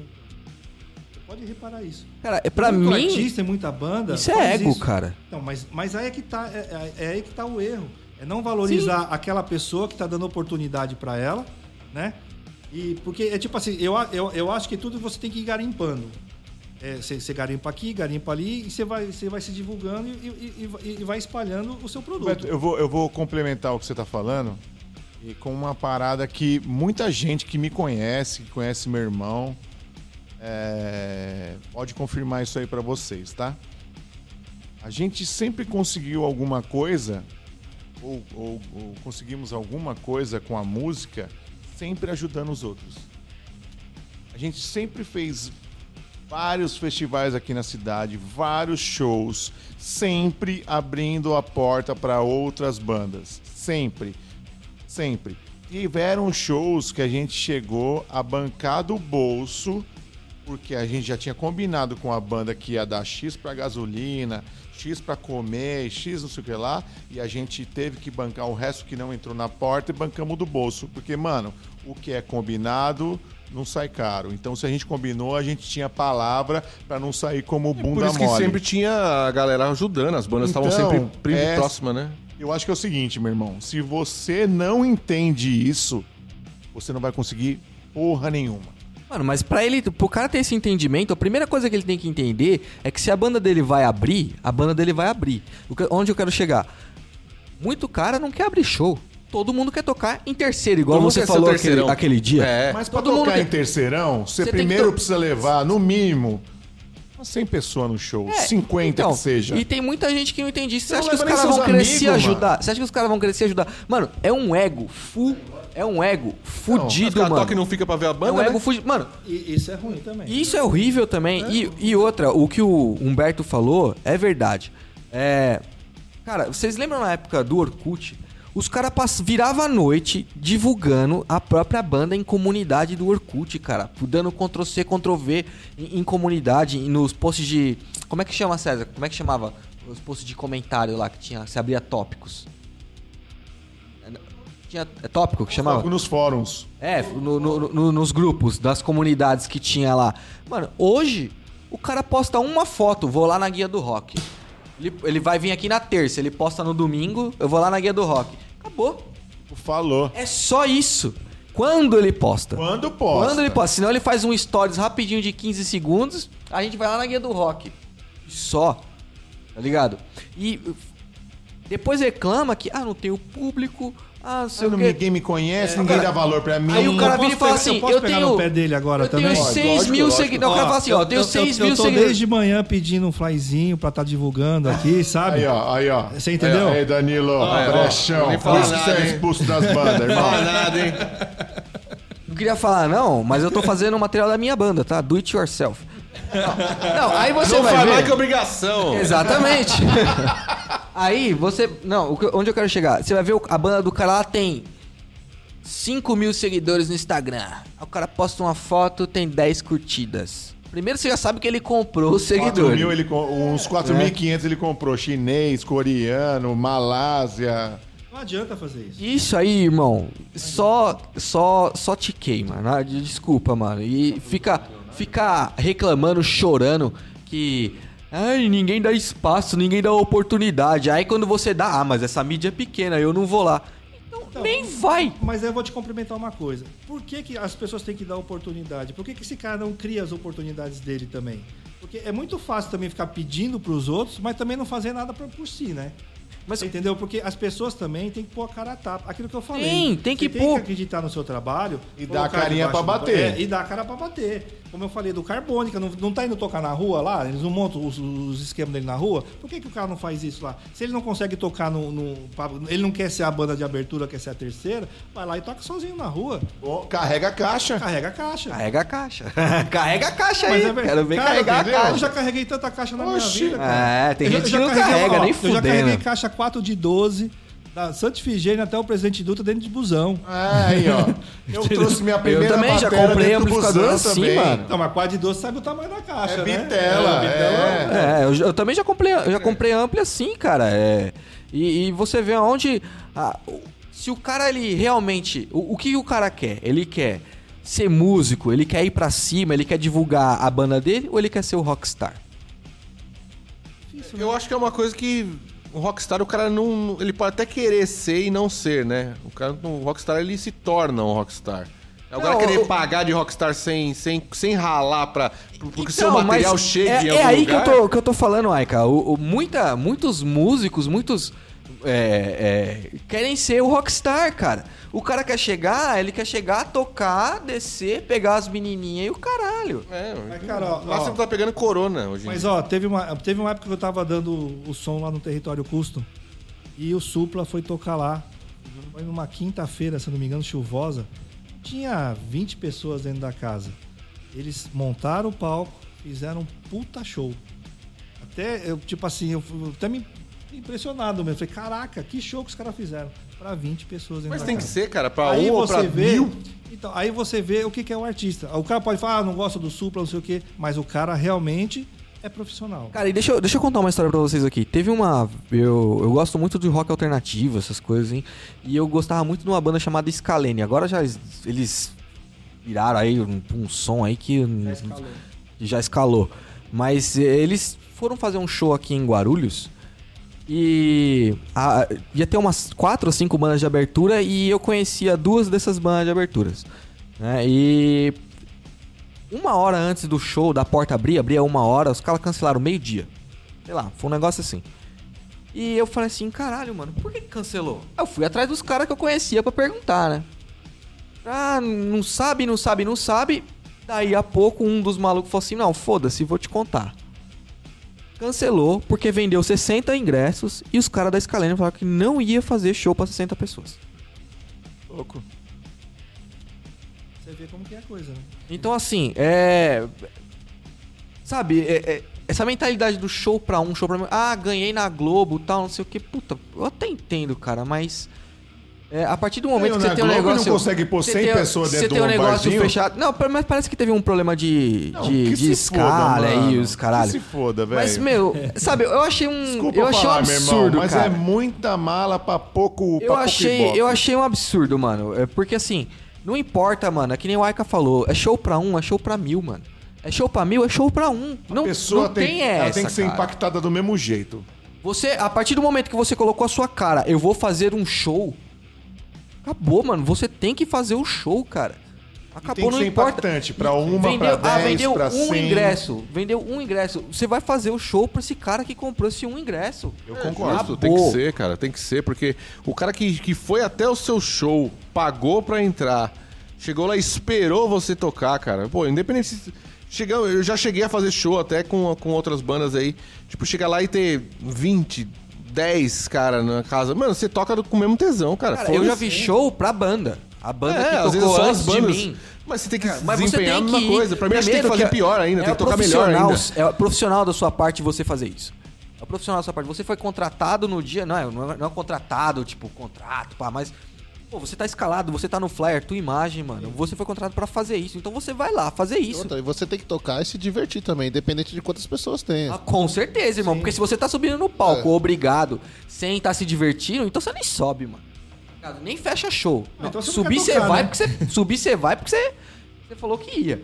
Agora, então já que você sabe que você não vai se divertir, então você nem vai. Nem fecha show. Tá ligado? Eu me estresso com esse tipo de assunto às vezes, mano, porque eu acho um absurdo esse tipo de comportamento. Por isso que eu bato muito na tecla do comportamento. Tem muita banda que não sabe, muito músico que não sabe se comportar. O cara que sobe trêbado no palco. Não, mas eu dei conta. Você deu conta, puta que te pariu. Você não deu conta, mano. E na tua cabeça de bêbado você tava dando conta, mas você nem percebeu que só tava fazendo merda. Você está ouvindo o podcast Guia do Rock Guarulhos. Mas aí é o profissionalismo, né?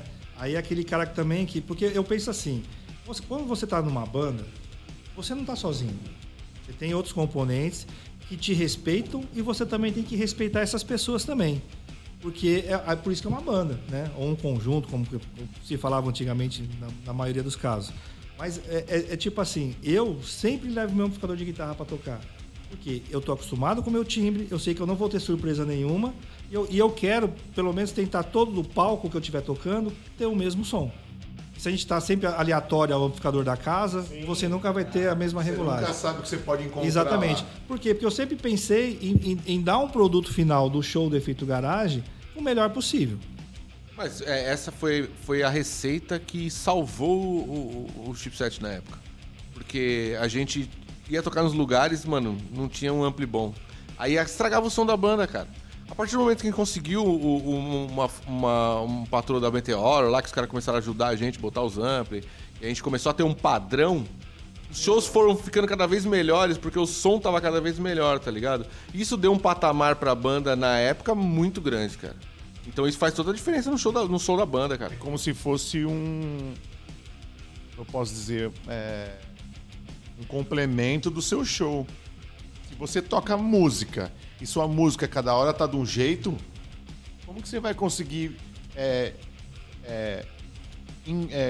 imprimir ali o que é a sua música? Eu não sei você, mas eu fui muito pra show só pra ver o equipamento dos caras, velho. Não sei se... Várias vezes. Pra mim, eu ia no show pra ver que baixo o cara tava usando. Eu sou da época do Hollywood Rock. Mas que se ouve, mano. Eu ficava babando nas caixas, nos palcos, aquelas colunas, um monte de Marshall de um lado, do outro. Eu falava, meu Deus do céu, quando é que eu vou conseguir tocar num bagulho desse um dia? Total, então, meu... É que um dia eu chego lá... Faz toda a diferença.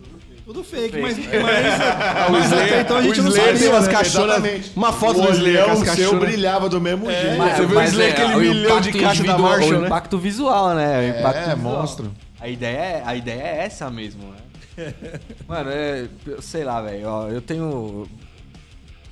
Vocês sabem que quando eu não sei se a galera aqui sabe, mas a Ego Kill Talent tocou aqui no Bar do Deco, aqui em Guarulhos. É um bar pequeno, underground, cara. Bem pequeno. Tá ligado? De cantinho ainda. Toca no cantinho. De canto, né? Você toca de canto. E os caras vieram tocar aqui. E tem banda que não saio pra tocar em bar tal. Eu não vou tocar em tal lugar. O cara que não passa pelo underground, pra mim, eu quero mais é que ele se foda. Sim.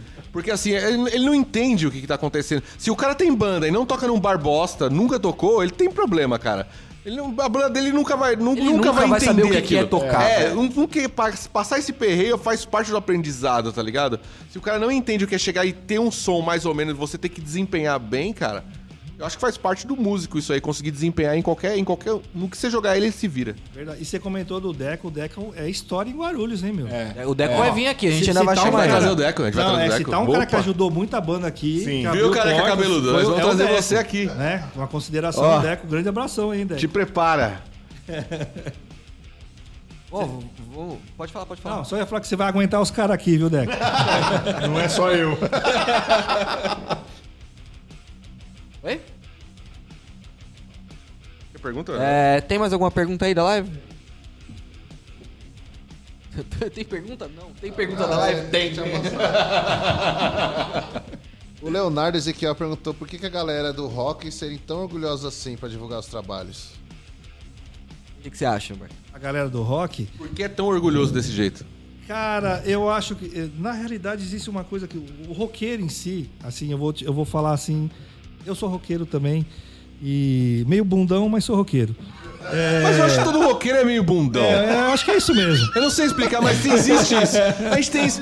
Cara, se o cara só é roqueiro, porque ele se fudia quando era pequeno. De alguma forma ele se fudia quando era pequeno. Aí ele vai pro rock. Senão ele vira pagodeiro, vira essas merdas aí. Exatamente. Só que o roqueiro, eu acho que quando ele tá começando a tocar, eu acho que ele acha que o estilo dele é mais difícil que os outros. Total. E aí ele começa a achar que ele é superior musicalmente aos outros. Segunda, acertou de novo. Eu acho que é isso que faz o roqueiro ser orgulhoso. O que foi, César? Né? Que na realidade não é merda nenhuma. Se for, né? Se você pegar aí outros estilos musicais, pega um jazz aí, você vai ver que... Os caras são monstros. Monstros. E os caras são super humildes, meu. Né? Então... Sim, no geral, como cara. O que eu descobri em toda essa indústria, nesses anos nessa indústria vital, é que às vezes o cara que é bom de verdade, ele não precisa ser cuzão. Não. Quem é cuzão é o cara que acha que é bom. Exatamente. Infelizmente o achar que isso é bom. É isso o que deixa... aí é foda, não, cara. Isso aí resume tudo. Quando você acha que você é alguma coisa, você já é um bosta, meu irmão. Sim, concordo. Pô, eu trombei o Portinari, um dos maiores bateras do mundo, cara. Maior batera do mundo. Pô, cara, que do caralho, eu sou teu fã, eu ouvi todos os seus discos, pá, não sei o que, mano, você é um batera foda. Ele, ô, pega uma cerveja, vamos tomar uma cerveja junto. O cara falou assim pra mim, eu falei, caralho, velho, me ganhou total. Então...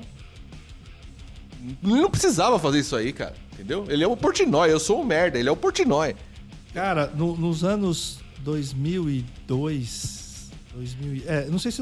2002, a banda Efeito Garage ganhou o primeiro festival de MP3 do Brasil. Ó.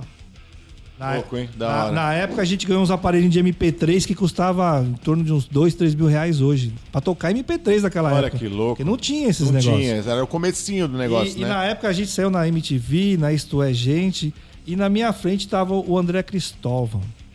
Cara, quando falaram que a gente tinha ganho o prêmio, o cara virou assim e me cumprimentou. Cara, minhas pernas começaram a tremer, porque o cara toca uma guitarra do cara. Eita, né, meu? Em 2001, vou contar também, vou fazer um pouquinho de história aqui. De história. Não, e do bairro, a gente fala que aqui é o podcast mais bairrista da internet. Guarulhos, né? Guarulhos Crio, mano. Aí, ó, os caras ganham festival, a gente... Tipo, é muito bairrista. Sim. Se você não gosta de Guarulhos, o problema é seu. Nós somos Guarulhos até morrer, irmão. Se você nunca sofreu pra ganhar um festival em Guarulhos, você não merece estar em cima do palco, cara. Em 2001... Né? Eu ganhei um festival e eu tava com sarampo. Nossa, verdade. Então, chupe essa, seu filho da... Ganhou duas vezes, né? É mesmo, né? O festival e o sarampo. Eu venci o sarampo. Só falta se vencer a Covid, agora eu zerei, mano. Em 2001, a gente foi convidado, graças ao Clemente, Clemente. E que descobriu o nosso som até hoje. Muito obrigado, Clemente. Graças a você nós chegamos lá. Grande Clemente de Inocentes. A gente foi convidado pra tocar no programa do Gastão, mano. Que outro era... cara, gente boa. O Musicals. Feito na TV Cultura. Se vocês perderam essa época, vocês perderam uma época gloriosa da TV. Gravado no maravilhoso Sesc Pompeia, cara. Animal. Plateia dos dois lados, coisa mais legal. A gente foi convidado nada mais, nada menos que para tocar ao lado do Sepultura, velho. Nossa. Imagina. Vocês nem gostaram, o cu, né? Na mão. Cara, é só o cu na mão, meu amigo. Pensa mais nada. Nas perninhas do Jamil... O quanto elas tremeram a hora que eu vi o Igor assim, do meu lado. Passando som. Nossa, que maravilha. O tremia mais que a varinha verde, porque ele toca a bateria hoje por causa do Igor Cavaleira. Tá? Que eu ouvi aquele Disco Arise até sair faísca dos dois lados e eu canto de cor de trás pra frente todas as músicas. Então, o meu sonho era tipo, mano, eu vou tocar um dia que nem o Igor, velho. Pá, não toco metade do que ele tocou, mas beleza. Entendeu? Aí chegou um grande dia e que falaram, mano, vocês vão dividir o palco com Sepultura. Eu falei, mano, fudeu. Na hora que eu vi os caras, eu vou tremer, mano, suar frio e tal. Tipo, pulou a hora, né, mano? Chegaram, porque os caras não passavam o som. Quem passava o som era equipe e tal, os caras montaram aquela batera. Mas esse dia eles passaram então, o som. Aí vieram, chegaram na van pra passar o som, Andréas, Paulo Igor, Paulão, né? Mano, Derek, já era o Derek, né? Mano, minhas perninhas tremiam, mano. A hora que eu vi o homem ali sentado na bateria, mano, bracinho arrepiado, as perninhas tremendo, eu falei, caralho. Cheguei perto. E aí, Igor, firmeza? Oh, nós vamos tocar aí hoje também. Ele, caralho, pô, legal, pá. Falei, mano, eu toco bateria por sua culpa, falei pra ele. Porra, que do caralho, mano. Da hora saber que vocês tocam por minha causa e tal. A responsa, né? Ele falou assim, eu também comecei fazendo a mesma coisa. Porque eu sonhava em ser um batera, tipo, que nem do Black Sabbath, bababá e tal. Lá. Aí você vê que, tipo, cara, o cara também sonhou em tal lugar. A alma de fã está ali, o cara também é fã. Sabe? Entendeu? Então, ele tipo também assim, é um fã. Apesar de você ser fã dele, ele também é fã de alguém, tá ligado? Ele chegou lá... Eu também posso chegar, e você que tá assistindo aí, que tá começando hoje... Com certeza. Você também pode chegar, irmão. Quem diria que um dia, esses mané aqui de Guarulhos ia dividir o palco com Sepultura e com Slipknot, irmão, pra 20 mil pessoas. É isso aí, parabéns. Tá ligado? 20 mil pessoas. Um mar de gente, velho. Eu só lembro de flashes desse show, de tão nervoso que eu tava, mano. Tá ligado? É só flashes na minha cabeça. Subir no palco com um flash. Tocar a primeira música, 2 flash. Ver a galera pulando na terceira música, 5 flash. Depois trombar os caras no corredor, 6 flash. Eu só lembro tomar um vinho junto com o Mike e com o Joey. No camarim, velho, com os caras. Juro pra mim, foi uma experiência surreal, irmão. Surreal. Ou seja, mano, se eu conseguir, por que você tá aí e não pode conseguir, mano? Então, tipo assim... Tudo depende, acredita naquilo que você tá fazendo, tá Exatamente. Ligado? Batalha, vai atrás. Se você acredita naquilo que você tá fazendo, você vai chegar lá, mano. E eu vou completar já. Ó, vocês estão ouvindo o Jamil comentando. Cara, Guarulhos tem muita gente boa, tem muita banda, muito músico bom. Acreditem no talento de vocês. Guarulhos é um celeiro musical. Eu canso de falar isso. As pessoas meio que acham até que a gente... Fala até de... barato, né? Que a gente fala demais e tal. Mano, aqui tem gente demais talentosa, mano. Não dá pra contar. Você começa a contar, Humberto. Mano, é 1, 2, 3. Caralho. Mano, uma par de guitarra, uma par de batera, uma par de... Um monte de gente foda, irmão. Sim, foda. Sim. Bom, vamos rodar um pouco o assunto? Chega de falar de banda. De barrismo. De velha guarda. Velha guarda. Vamos falar de uma coisa mais atual. Vamos falar do seu canal no YouTube, mano. Vamos lá. Então, eu vi que você tem o quadro de... Tá rolando um quadro de entrevista agora, né? Então, cara, o canal é uma coisa muito interessante. Porque, tipo assim, eu montei o meu canal no YouTube justamente para fazer aquele quadro de quem sabe faz ao vivo. Por causa da pandemia, o estúdio também ficou fechado. Fiquei sem material de banda para ficar lançando no canal. Falei, puta, preciso fazer alguma coisa. Aí eu falei, vou começar a fazer entrevista. Mas eu sou tímido pra caramba, gente. Vocês não é nada, você tá aqui falando de boa com a gente. Não, pô. Mas vocês não fazem ideia. Eu sou... É porque aqui, tipo, um papo é meio que descontra... Mas meio que descontrai, né? Eu sou muito fechado. E aí eu peguei, falei com a minha esposa, aí já tinha mandado, já mandei acho que umas 40, 50 perguntas pra alguns amigos meus que eu conheço de banda. Se eu fizer um programa de entrevista, você topa? Cara, em questão de 2 horas, começaram o pessoal a responder, não, eu topo. Aí eu cheguei pra minha esposa, fudeu. Vai ter que rolar. Já esperando que ninguém fosse responder, exatamente, né, Humberto? Aí começaram a chegar, porque como tá na pandemia, eu pedia pras pessoas gravarem em casa, e aí eu iria editar eu gravando as perguntas, sim, né, pra fazer a montagem. Aí começaram a chegar os vídeos do pessoal. Agora eu não posso pisar na bola. Eu não posso mais dar pra trás. Cara, e pra eu começar a gravar isso daí? Gaguejava. E a câmera é um negócio ruim, sim, né? Sim, ficava nervoso pra caramba. Tô nervoso, eu fico nervoso até hoje. Mas é tipo assim, você vai acostumando, né? Você vai melhorando. E não sabia edição, porque eu sempre trabalhei com áudio, nunca trabalhei com vídeo. É totalmente diferente, é outro mundo, exatamente, né? É outro mundo. E aí eu comecei a estudar vídeo, comecei a baixar programa... YouTube, vendo vídeos de dicas, sim, sim. E fui fazendo. E graças a Deus o canal... Só pra você ter ideia, é bem interessante isso daí. Quando eu tava em março, o canal tava com 64 inscritos. Mas as bandas que estavam frequentando o estúdio, que estavam gravando. Eu comecei a fazer as entrevistas.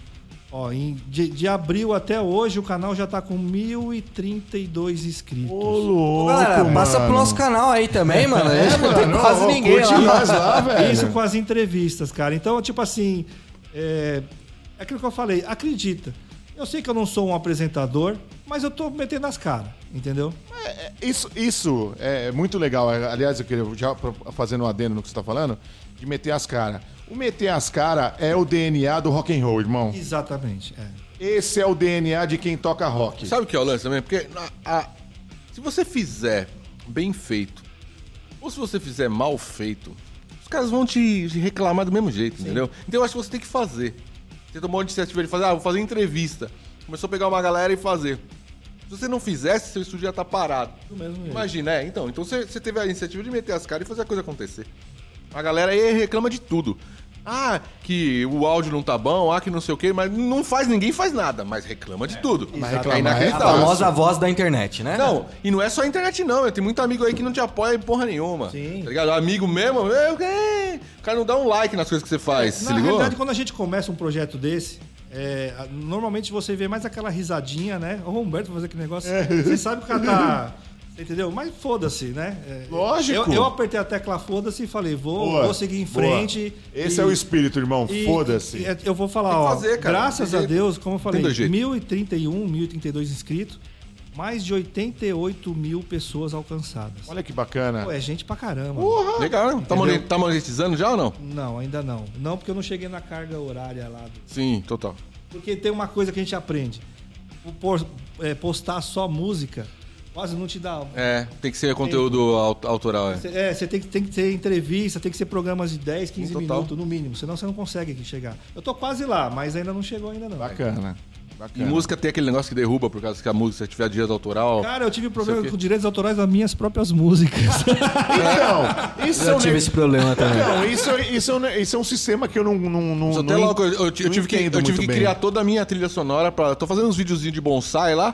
Tive que criar a minha trilha sonora inteira. Porque senão, sem chance de botar no YouTube. Não, e você sabe que o pessoal fala, pô, Humberto, vai lá, toca uma guitarrinha. Toco. Agora eu tô tocando, mas eu não tô fazendo cover nenhum. Uhum. Eu crio as coisas na hora. Sim. Mas por que você... Porque eu não quero pagar direitos autorais pra ninguém, não quero ter encrenca com ninguém também. Não quero que ninguém venha me encher o saco e derrubar o meu canal.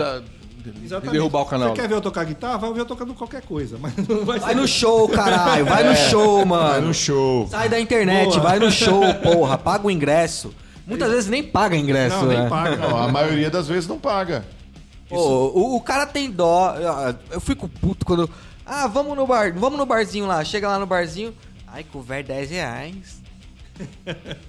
O cara gasta 150 de cerveja bosta. Sim. Né? E vai num food truck e compra um lanche de 50 conto. E vai... O mesmo lanche que ele faria em casa, inclusive.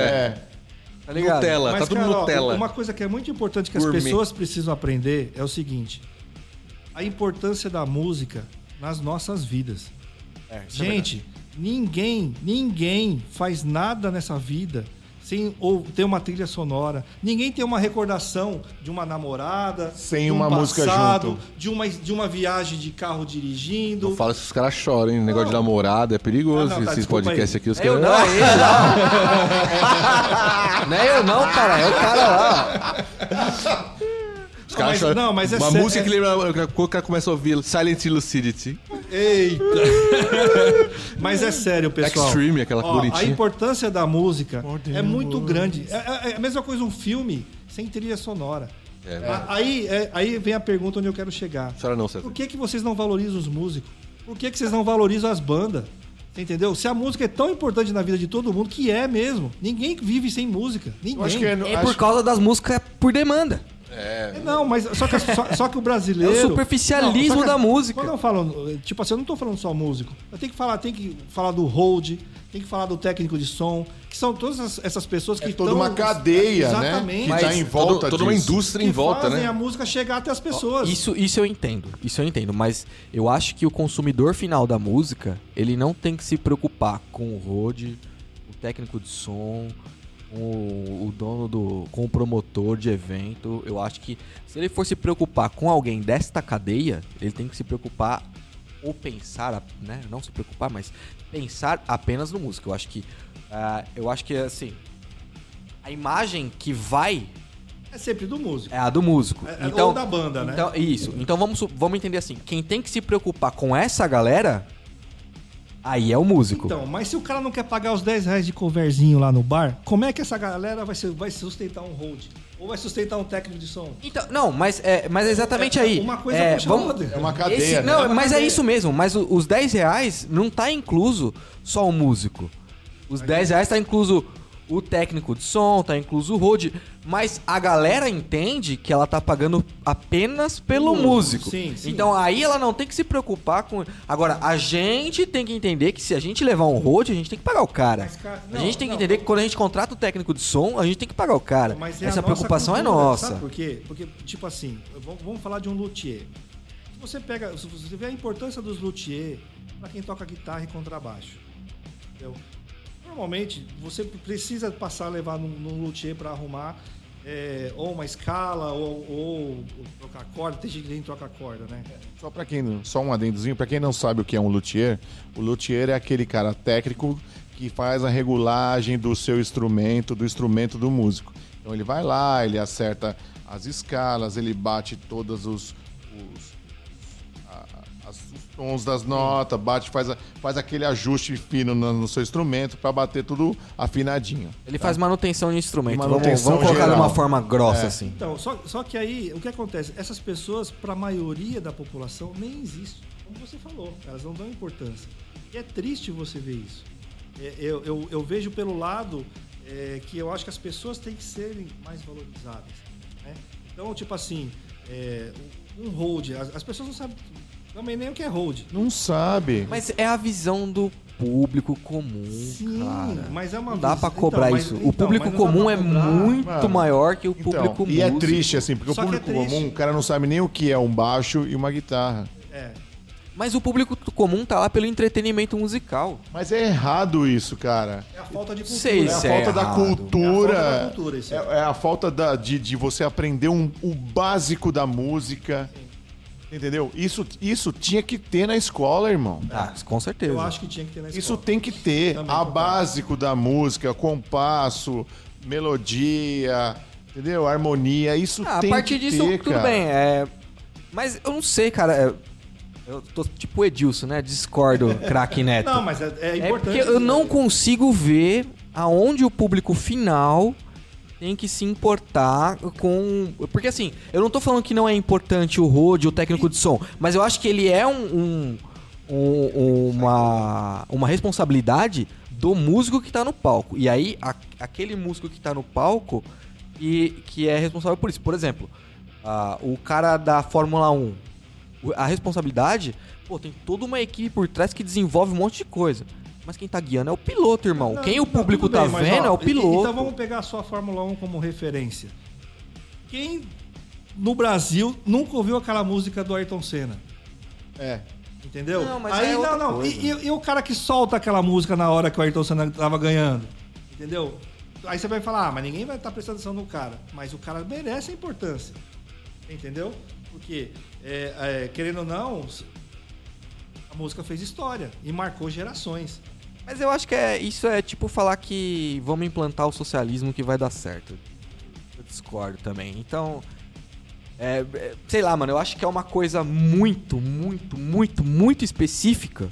Não, mas eu não digo... Pra ver um reconhecimento do público em geral. Mas eu não digo que as pessoas têm que ir lá bater palma pro cara. O que eu falo é que as pessoas têm que respeitar e valorizar toda a cadeia... Porque, tipo assim, a música tem uma importância muito grande que não é dada. É, não. É isso que eu quero dizer. Exatamente. A galera, é tipo assim, o público final que consome um show, por exemplo, ele vê um Rammstein no palco lá, explodindo com fogo e com tudo.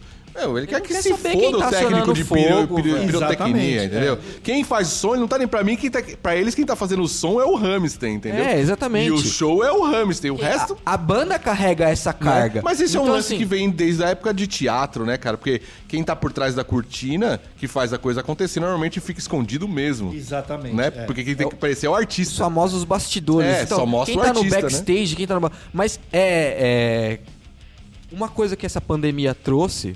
E é uma coisa muito importante, é a visibilidade pra essa galera, né? Porque com as lives, essa galera começou a aparecer muito mais e, inclusive, ser citadas. Sim. Você tem nem falava. É difícil. Verdade. Geralmente você vê no underground, você vê o cara fala assim, ó, quero agradecer o técnico de som aí, o Rode, o promotor da casa. Cara. Você vê. Sim. Agora, se você pega no mainstream, ninguém fala. Não, hoje, cara, você tá louco. Hoje em dia, você consegue uma entrevista com um cara, por exemplo...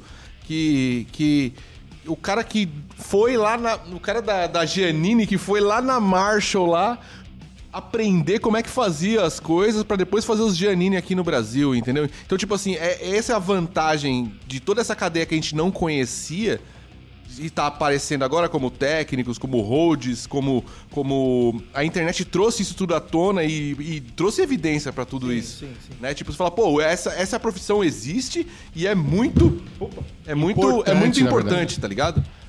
Tipo, uma coisa que você não viria em 10 anos atrás, ninguém ligava pra esse tipo de coisa. Na realidade é até discriminado, né? O pessoal discriminava bastante. Instrumentos de hold, então, pior ainda. O próprio músico discriminava o hold. É, mano, dá um pão com mortadela pra esse maluco aí, eu vou pagar o cara pra carregar meus bagulho. Assim, você já não quer carregar. E você não quer pagar ninguém, tem que carregar de graça pra você? Porra, você é gente complicado. Boa mesmo, hein, mano? Agora eu já entendi porque que ele foi expulso de várias bandas. Ó, a gente vai juntando a conchinha de retalhos. Né? Ó, a vontade de falar cada coisa. É, né? Brincadeira. Bom, mas e o quadro de dicas que você tem lá no canal? Então, o quadro de dicas é bem louco, cara. Porque... O canal ele foi se modificando com o tempo, né? Assim, conforme você vai vendo, você vai adequando. Vai se adequando. E aí, tipo assim, eu falei, poxa, eu já tinha um programa Quem Sabe Faz ao Vivo. Comecei com as entrevistas dos músicos. Aí eu comecei a ver a deficiência dos músicos, né? Por exemplo, às vezes não sabe vender a imagem direito, às vezes eu tinha que editar alguma coisa melhor, às vezes o áudio que vinha pra mim eu tinha que masterizar, porque o cara não tinha um áudio masterizado. Aí você fala, poxa, vou ter que ajudar esse pessoal de uma outra maneira. Vou começar a dar dicas de áudio. Então, o programa de dicas, ele veio justamente para isso. Para tentar facilitar aquele cara que tem um home studio a ter uma qualidade melhor. Resultado um pouco melhor, um pouco melhor para ele poder vender o seu trabalho. Então, a finalidade do canal hoje é totalmente para ajudar o músico. Então ele tá para divulgar as bandas, ele tá para divulgar quem tá sendo entrevistado, tanto é que tá saindo um playlist das músicas dos entrevistados também. Então tá sempre para ficar martelando nessa tecla e as dicas para facilitar a vida do músico, para abrir um pouco a mente dessas pessoas. Fala o nome do canal, Humberto. HBC Records, mas no YouTube tá no meu nome, porque eu registrei em 2012. Na época eu tava fuçando no YouTube e eu coloquei Humberto Belozupco Corrêa. Então o nome do canal mesmo é Humberto Belozupco Corrêa. Mas aí ninguém consegue escrever Belozupco. Mas aí... Dá pra você mudar, viu? Dá pra você mudar. Agora dá pra mudar. Agora dá pra mudar. Agora muda. Então, e eu acabei deixando porque... É, porque hoje em dia o povo é burro, não sabe escrever nada. Mas se digitar HBC Records, acaba chegando lá do mesmo jeito, não tem? Então eu nem me incomodei tanto com isso. É, isso aí ó, é pátria educadora, essa beleza aí, que não sabe nem escrever, tem que começar a abreviar tudo, nome de banda, nome de tudo, tem que abreviar. Verdade, é. Bom, Riachuelo, tem que abreviar Riachuelo. Ah, isso é bosta, foda, que bosta de... Vamos lá, galera. Muito obrigado a todos vocês que estão acompanhando a nossa live. Lembrando que esse conteúdo depois será polido. Vai ter vários cortes, né? Dos parênteses que esses caras abrem. Não vai ter corte. Sem cortes. Aqui a vida é do jeito que ela é, irmão. E o conteúdo será disponibilizado via podcast para vocês acessarem nas plataformas Spotify, Deezer, Apple Podcast. Tá bom? Tem mais pergunta aí, Brunão? Tem uma pergunta sim, cadê? Leonardo, de novo, cadê? Tem. Ele perguntou, Leonardo Ezequiel perguntou, pegando o gancho dos food truck, na opinião de vocês, houve uma gourmetização da música? Gourmetização? Não sei, hein? Porque gourmetização vem do lance de conseguir vender a coisa com preço alto. E eu não vejo nada disso acontecendo. Ai, cara, olha, acho que não mudou nada isso daí pra música. Da música em si, não, mas do músico, acho que tem exatamente naquele lance do ego que a gente tava falando. Ah, cara, mas você sempre teve, cara. Isso sempre teve. Essa besteira sempre teve. Então, é uma cultura idiota isso aí. Infelizmente, a gente vive isso aí. Eu acho que não mudou. Pro músico, continua a mesma coisa. O músico é metido, vai continuar sendo metido. Será que ele tá falando sobre valores de merch, essas coisas? Não, a gourmetização que ele tava falando talvez seja pelo lance de querer deixar tudo mais... mais caro até também, merchandise. Porque tem uma tem um visual melhor. Eu acho que a qualidade dessas coisas subiu bem, porque a qualidade tecnológica do Brasil em relação à fabricação de merchandise, fabricação de acessórios pra rock and roll. E o público rock cresceu muito.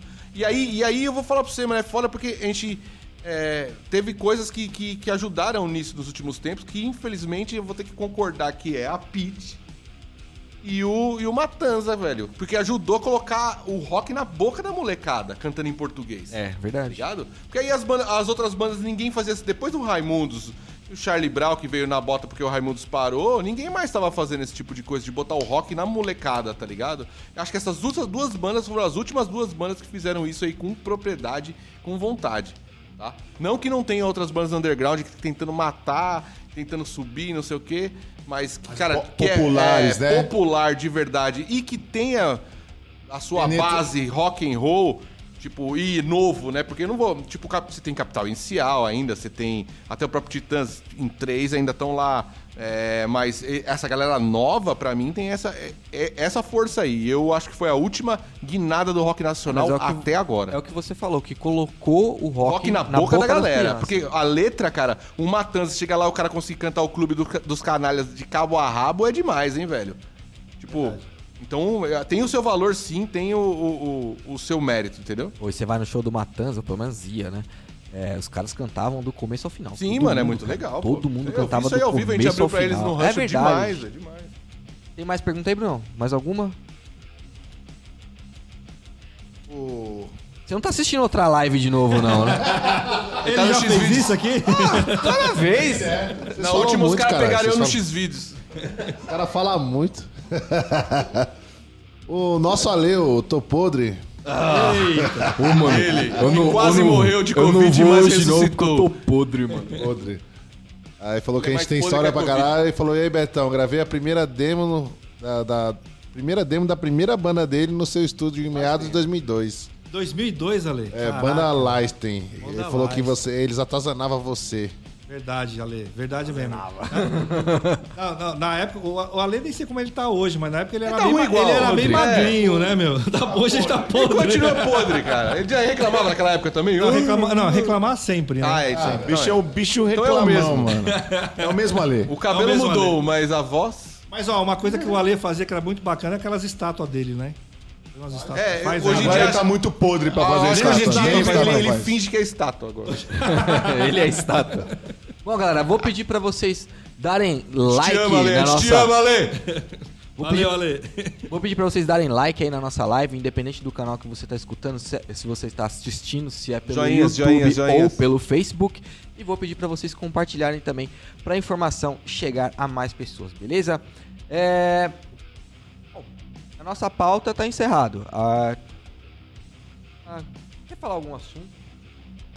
Pode ser culinária, alguma coisa assim? Eu tenho tomates. Culinária, ó. Meus tomates. Como fazer. Como plantar molho. Tomate, gente. Eu vou fazer uma porra de um vídeo só ensinando como plantar tomate. Você pode virar goiano amanhã. Não, temos tempo? Aqui a gente que manda. Então beleza. Então, pode falar. Em casa. Eu acho assim, ó. Voltando. Como a gente tá falando de produção musical, de bandas, a gente abordou bastante temas, né? De se preparar.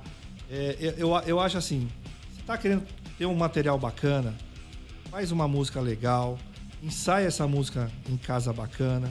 Se você não tiver dinheiro para pagar um produtor musical, vá no estúdio ensaiar, pede pro cara do estúdio lá, meu, tá legal a música, dá uma orientada. O cara sempre vai orientar. É muito difícil um cara de um estúdio falar que não vai ajudar. Né? O trampo do cara é esse, né? O trampo do cara é esse. Aí, o cara gosta. Muitos dos técnicos, o cara gostam de trabalhar com isso, velho. Exatamente. O cara às vezes passa fome ali e tá lá trampando. Mas ele tá lá. Então o cara vai te ajudar de qualquer jeito. Procura ter esse auxílio de um cara mais profissional, que você vai ver que você vai ter um resultado melhor e você não vai ter um custo por isso. Aí, se você quiser gravar na sua casa, pelo menos você já tem uma diretriz, um direcionamento de onde você tem que chegar, entendeu? O que eu queria comentar mais ou menos isso daí, porque nós temos que melhorar a nossa qualidade musical, a nossa produção. Eu não estou falando de quem é famoso, de bandas que já estão na estrada, porque essas aí já sabem se virar. Eles nem precisam, né? Não, nem precisam. Eu estou falando daquele que está começando, daquele músico que é voz e violão, porque... Meu, a gente pega trabalhos lá de fora de gringos, você vê muita coisa muito bem gravada e os caras gravam na casa deles. Por que a gente não consegue? Por que o pessoal lá fora consegue vender uma imagem bacana e a gente não? Porque todo mundo tem Nive? Não tem. Nem todo mundo tem SSL em casa pra gravar. Não, eu concordo com você, mas o que eu tô querendo dizer é tipo assim, nós temos condições, mesmo não tendo um Nive... Mas nós temos condições, por exemplo, agora nós temos uma Green Box no Brasil que tá chegando perto dos níveis ali, hein? É mesmo? É. Eu não sabia disso, não tem a história do nível, mas tem produtos de qualidade. Entendi. Então, é muito bacana você ver a indústria nacional também galgando, sem falar não só de áudios, né? Porque agora a gente tá entrando numa parte mais técnica, mas tem muita gente fazendo pedais de guitarra maravilhosos. Sim, os pedal de boutique brasileiros são pedais de contrabaixos também. Sim, fudido, entendeu? Fudido. Muito bacana. Então... Stardust lá no Rio Grande do Sul, acho que é, nossa, cara, animal. Tem um monte de gente fazendo. Sim. O que você acha dele? Liciel. É da hora. Mano, eu acho esse cara sensacional, irmão. Ele senta a broca. Verdade. Mano, ele é um produtor e ele é técnico. Ele manja muito de eletrônica, velho. Ele manja muito de eletrônica, mano. Ele faz os próprios compressores, velho. Mano, ele é... Na unha. Assiste o canal desse cara. Ele é muito bom. Você acha que a gente é bruto? É. Vocês acham que a gente é bruto? Eu não sei de onde ele é, cara. Ele é de Minas. É. Mano, esse cara é sensacional, mano. Acho que o primeiro que eu vi dele foi aquele que ele faz tocando, gravando bateria com um microfone só. De 1 a 8, né, microfones. Puta, que do caralho. Cara, eu já comprei uns API dele. Porque, tipo assim, eu sou fissurado por API, aqueles Hack 500, né? Uhum. E tinha uma época que eu tinha 3 Hack 500 da API. E eu tinha uns pré-Nive também. E aí eu comprei dele algumas coisas, acho que foi compressores. Ele manja, hein, mano? Manja, não, ele entende. E é bom mesmo, de verdade? Aqui a gente não tem ideia, não. Se for ruim, pode falar. Não, cara, eu acho assim, só voltando a falar... Os equipamentos importados são bons. Na realidade, são equipamentos que fizeram história. Você pega a Neve, o API, são marcas que gravaram Michael Jackson, gravaram Beatles, gravaram tudo que vocês imaginam na vida. Um Quincy Jones senta atrás do negócio Quincy daquele Jones lá, né? Atrás desse aí com os fonezinhos da KG. Imagina. Né? Aí, tipo assim, tudo que a gente ouviu de referência são desses equipamentos. Aí você fala, pô, a gente tem equipamentos que estão chegando perto. Então... não vão ter a história que esses equipamentos gringos têm. Mas nós já temos produtos de qualidade que Dá pra brigar de igual pra igual, já. Eu acredito que sim, entendeu? Mas volta a falar, não adianta nada você ter a ferramenta na mão e não saber utilizar a ferramenta. É, eu acho que esse é um dos grandes problemas do brasileiro, né? O achismo no áudio. É. Achismo. É. Machismo no áudio é terrível. Cara, a primeira vez que eu entrei no estúdio, que na realidade foi na cozinha da casa do Paulo Anhaia. É outro monstro também, Paulo, né? Paulo era miliano, né? É, eu considero o Paulo Anhaia no meio do áudio no Brasil tipo um Pelé. Sim. Minha consideração, sim, tá? Sim. É, e numa época de merda, né? Que é difícil pra caralho fazer as coisas. Então, a gente gravou na cozinha da casa dele, um Haddad ainda. Putz. Entendeu? E o cara fez milagre, cara. Sabe? Aí você vê que o cara tirava a água de pedra mesmo ali. O cara, sabe? É uma coisa que você fala assim, pô, o cara manja. É raça, né? Sim. E aí que eu aprendi a respeitar o cara que tá por trás. Que às vezes as pessoas não dão valor a isso daí. E não, porque também não conhece, né, Humberto? Também não conhece. Mas é tipo assim, a importância do Paulo pro Brasil... Foi ele que me impulsionou a realmente entrar no meio do áudio, a montar ao estúdio. Dedicar ao... Tanto é que teve uma vez que foi muito engraçado. Quando eu tava montando o estúdio... Ele foi até o estúdio lá para me dar umas dicas lá. E foi muito bacana, assim. Eu sou muito grato a ele. Muita coisa que eu aprendi foi através dele. E é uma referência também, né? É um cara assim. Miliano, né? É de miliano. Mas tem muita gente boa no Brasil também. Tem muitos técnicos. O nível profissional brasileiro melhorou muito. Hoje a gente tem profissionais aí que gravam trabalhos maravilhosos. Né? Não vou te falar igual para igual com os gringos lá fora. Talvez não seja por causa do custo. Estudos, você está dizendo? Para o cara poder estudar lá fora é mais tranquilo, né? E o custo também de... além do estudo, o custo hora estúdio, né? Porque lá fora os caras alugam o estúdio e fica lá um mês dentro do estúdio gravando. E o custo de equipamento também, né, cara? Brasil se torna muito caro. Para chegar numa qualidade... Cara, você vai comprar um microfone aí, um Neumann, um 87... É a casa quase. É $3.500. O dólar, do jeito que o dólar tá... Não, eu tô falando $3.500 lá fora, né? Sim. Se você for comprar ele pagando todos os impostos, você vai ver que você vai pagar aí uma casa mesmo. Uma casa, Uma entrada pra uma casa. O correto brasileiro pagando todos os impostos, você tá perdido, mano. O brasileiro só consegue trazer as coisas pelo Paraguai mesmo, não tem jeito. Mais triste, você vê um vídeo do Paul McCartney, mostrando como que ele grava. Aí tinha, eu contei, 17 U87.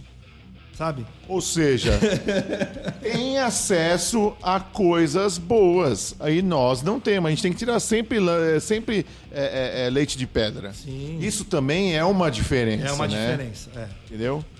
Isso faz muita diferença. Você assistiu aquele documentário que o Dave Grohl fez, que chama Sound City, que é sobre o estúdio. Super famoso, da mesa. Ele pegou a Nive e levou pra casa dele, depois montou o estúdio em volta da Nive, né? Mas aquela mesa lá é histórica, mesa, né, cara? Histórica. E gravou um dos melhores, a maioria dos álbuns muito foda aí. Você pega o primeiro Rage Against the Machine, você pega One Hot Minute, qual mais? O do Led Zeppelin, é isso? Você tem Fleetwood Mac, né? E várias outras bandas gravadas nessa mesma mesa, nesse mesmo lugar, nesse mesmo estúdio. Era um galpão da Vox, cara. Sim, e na realidade, se eu não me engano, o Foo Fighters gravou tudo nela, né? Hoje em dia é tudo ali, tudo cara. Nela, hoje em dia é todo mundo ali. Se não me engano, até Queens of the Stone Age anda gravando, a galera... São tudo amigos, né, cara? Nine Inch Nails, Queens of the Stone Age, Foo Fighters, tudo gravando na mesma mesa. E o pessoal da Ego que o Talent tá se enfiando no meio dessa galera aí, né, mano? Mó orgulho, cara. Cara, e você sabe o que eu acho legal? A gente vai entrar num patamar um pouquinho mais técnico em relação ao som... digital e analógico. Essas mesas, cara, você passa um áudio numa mesa dessa, ele já sai pronto. O cara, quente. Pronto, quente, já quase que masterizado, se duvidar, né? Não, você pegar um strap daquele um strip, né? Daquele sei lá, da Nive, por exemplo, já tem tudo ali. O compressor, o gate, o equalizador maravilhoso, tipo os filtros, pá. A hora que você chega assim, nossa, que som esse microfone, como fala de verdade. E são referências, né? Exatamente. Que aí inventaram os plugins que tentam simular isso daí. Exatamente. Já me falaram que se plugin fosse bom, chamava plugão. Mas o plugin quebra um galho, ajuda. Eu conheço técnicos que gravam só com plugin e fazem um puta trabalho. A gente aqui no podcast só usa plugins Waves. Então, a gente brinca, mas os plugins da Waves são bons, né? A gente brinca, mas estão aí pra ajudar. Os plugins da Universal Audio também são muito bom, na verdade. A gente faz um merchan aí. Não, é bom. Cara, é bom. Não, você tem Steinberg, que é demais. É tipo assim, numa época que o Pro Tools era só, tipo, alto nível, né? Só quem tinha Mac muito bom pra rodar um Pro Tools. Você já tinha Steinberg dando chance de você usar um Cubase. E depois começou outras empresas a aparecerem com... Você começou a gravar com qual programa? Eu comecei usando... Não, o Cakewalk não, cara. Meu primeiro brinquedo de áudio foi o Fruit Loops, cara. E aí eu passei de Fruit Loops pro um Cubase, bem basicão, se não me engano. Acho que era o Mas você já começou bem, Cubase. Depois, quando eu fui pegar o Cubase, assim, eu já tinha vontade de ir pra uma coisa, um patamar de que você conseguisse editar o multipista mais fácil do que o FL Studio daquele lá, que era bem babinha, né? Sim. Só que ele veio evoluindo e veio dando ferramentas pra você. Eu sou apaixonado por Steinberg, cara. Por mim, eu uso só ele. Eu uso o Reaper. Então o Reaper é free, né? Sim. Eu peguei o Reaper e fiquei parecendo um gago. Não conseguia fazer nada. Mas o Reaper é super leve, né? Super leve, né? É tipo assim, eu hoje só gravo com o Pro Tools, mas porque eu fui obrigado. Estúdio não é complicado, porque Pro Tools, é que nem um Bombril, né? Se você não tem Pro Tools, aí chega as bandas lá, pô, mas tá tudo em Pro Tools. Tem que mas, ó, o programa que eu... tem que ser Pro Tools. Mas, assim, o software que eu mais gostava era o Logic. Como eu gostava de trabalhar com o Logic? Logic pessoal... Só que eu abandonei, então hoje eu já nem sei mais como. Ele evoluiu bem aí, eu não acompanhei também, não. Eu peguei uma vez um workshop sobre Logic. Foi num workshop da Roland, inclusive. Eles estavam lançando uns produtos... Normalmente a Roland... eles estavam lançando um produto e vinha um Logic pra você usar ele junto. E eu achei bem interessante o lance de loop dele, mas depois, hoje em dia, os outros programas também tem. O Pro Tools, então, tem aquele esquema de gravar várias vezes. Coisa mais linda do mundo. Hoje em dia não tem mais desculpa, não. Ou você é um bom músico ou você só faz cagada. Verdade. Não dá pra pôr a culpa, não. Meu software, não sei o quê, bababá. Né? Eu não tenho um software bom. Então, mas que nem... Só voltando um pouco na parte do software aí. Em relação, que nem a gente estava comentando dos amplificadores de guitarra, dos simuladores, né? Uma deficiência que eu acho, mas assim, aí já não é culpa das pessoas. Por exemplo, quando você tem o equipamento original, quando você tem um API, um compressor, e você está equalizando lá, fazendo a compressão, você tira o som, você sente aquele som orgânico vindo, e aí depois você vai pegar um plugin e fazer a mesma coisa. Quando você conhece o som, talvez com o plugin você pode chegar o mais próximo possível do som do hardware de verdade. Sim. Mas aquela pessoa que nunca viu um API de verdade, ele pode até ter o plugin do API, mas ele não sabe o som de um API. Ele tem a simulação de um API. A simulação, exatamente. Então, é bem diferente. Né? Ele pode tirar um bom som? Claro, não vou falar que não. Não, de repente tira melhor até que se tivesse com um API de verdade. Sim. Mas é tipo assim... É muito difícil. Na verdade, não dá para comparar um com o outro. E as pessoas no Brasil não têm acesso a esses equipamentos. Exatamente. Então, é complicado você falar os plugins são melhores que os analógicos. Cara, hoje a gente está numa briga boa. Assim, o digital para edição, não tem nem o que falar, né? Agora, em termos de qualidade de som, eu gosto muito de esquentar as músicas analogicamente. Jogo para minha mesa, pré da mesa e passo por compressão pra voltar. Tá usando que mesa hoje em dia? Eu tô com uma Midas, uma Fender 320. E é tipo assim, pré super gordo, quente pra caramba. Os EQ dela já são maravilhosos também. Ela só não tem compressão nela. Mas aí eu volto... Compressor. E só que é tipo assim, também são recursos. Eu gosto do analógico, né? Eu fui criado no meio do analógico. Só que é difícil você falar para uma pessoa que só conhece MP3, tá lá com a taxa de amostragem super baixa, e a gente está acostumado a trabalhar com 32 bits. Sim, né? Sim. E você tá com 192 kHz ouvindo aquela música vindo maravilhosa, e depois tem que jogar, comprimir e jogar... tudo cortado, não, e aí, né? Depois de tudo isso ainda vai pro Spotify, que destrói mais ainda o áudio, o YouTube que morde, o Facebook é maldito com áudio, não sei porquê. Exatamente. Então é muito difícil você chegar para essa pessoa e explicar o porquê do analógico. Porque, na realidade, ela tá até certa. Porque ela fala, Humberto, mas o que adianta? No final das contas, vamos jogar tudo fora. Há uns anos atrás, há uns 10 anos atrás, mais ou menos, logo quando começou esse negócio de playlist, logo no começo disso aí, Eu ouvi até uns caras falando, mano, que essa galera que tava mixando essas músicas, né? Que o pessoal consumia aí, esse sertanejo. Era no começo no começo dessa parada desse sertanejo universitário, blá, blá, blá. Mano, os caras estavam usando de referência o celular, mano. Pra fazer a mix. O celular ficar bom. Tinha que ficar bom a mix no celular. Você imagina. Você imagina. É, isso já era pensando em playlist, né? Não, mas você imagina o quão raso. O quão raso tá o nível do pessoal que escuta a música, a de referência. Então, assim, querendo ou não, nós somos uma... A gente é fora dessa curva. A gente tá fora dessa curva que é da grande massa. Jamil, eu sempre falo assim, nós somos orgânicos, nós não somos digitais, né? Como você falou, a grande massa ela vai consumir isso. Nós, graças a Deus, ainda viemos numa safra. A gente saiu fora dessa curva. A gente saiu dessa curva, né? E continuou fora da curva. Sim, sim, a gente não entrou. Ouvimos isso, essas músicas, porque somos obrigados. Hoje em dia é só isso. Mas é tipo assim: o áudio analógico. Ele é muito gordo, ele é muito gostoso de ouvir. É bem diferente. É muito diferente. É que nem, às vezes, o cara fala assim, pô, vou ouvir o vinil, mas aquele cara que ouve o vinil, ele sabe o que ele tá falando, porque o áudio do vinil também era diferente. Quando veio o CD, já começou a piorar. Tentaram o MD, que não deu muito certo no Brasil, né? E aí veio o MP3, que aí acabou... Vai matando. Exatamente. E, infelizmente, não tem como falar, porque as pessoas não... É exatamente isso, não tem uma referência.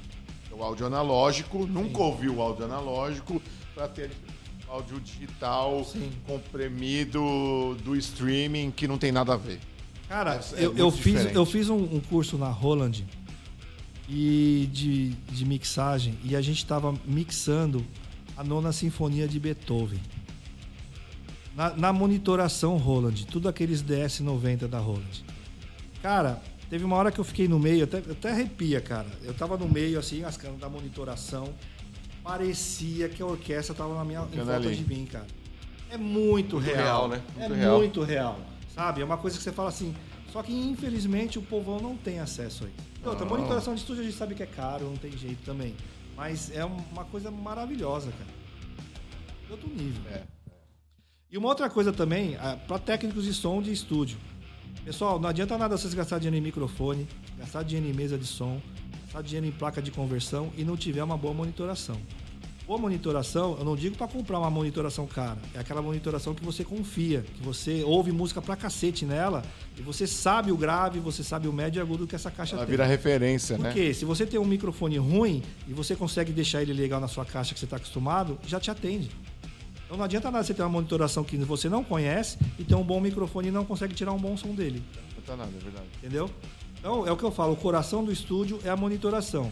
Mas não tô dizendo que é para comprar um monitor top. Uma Genelec. Sim. Não, tipo assim, é claro que as caixas vão ser mais planas, porque às vezes as pessoas confundem a qualidade de monitor, que acha que ela vai fazer milagre. Não. Quanto mais plano é o som, quanto mais próximo do real, mais caro. Né? Só que mais flat, né? E mais cara ela vai ficando também. Uhum. Entendeu? Sim. Porque as caixas elas são tendenciosas. Ou elas têm mais graves, ou elas têm mais médio ou mais agudo. E aí você tem que compensar isso na mix. Bom, eu acho que já tá na hora da gente ir pros finalmente da nossa live aí. Você quer pontuar mais alguma coisa? Não, já tá de boa. Só de fazer mais uma perguntinha pequena sobre... Claro. Eu sei que a galera... Hoje em dia, monitor de áudio é uma coisa muito cara, né? Então, tem mó galera partindo pra fazer essa monitoração por fone de ouvido. O pessoal fala muito bem da Edifier, mano. Umas caixas mais baratas, né? Mas em relação à galera ir pra fone de ouvido, conseguir mixar em fone... E coisa assim, você já teve alguma experiência? Você já teve alguma... Fala, puta, esse caminho aqui é legal, já usei tal marca, funciona, tal, não é legal, não gosto. Cara, eu acho assim, eu acho que você tem que estar confortável, né? Você tem que... Por exemplo, se você ouve muito fone de ouvido, mixa com fone de ouvido. Mas se você não ouve com fone de ouvido, não mixa com fone de ouvido, porque você vai entortar tudo. Vai entortar tudo. É verdade que pra cada coisa existe um tipo de mixagem? Ou masterização? Cada coisa que você diz em que sentido. Desculpa.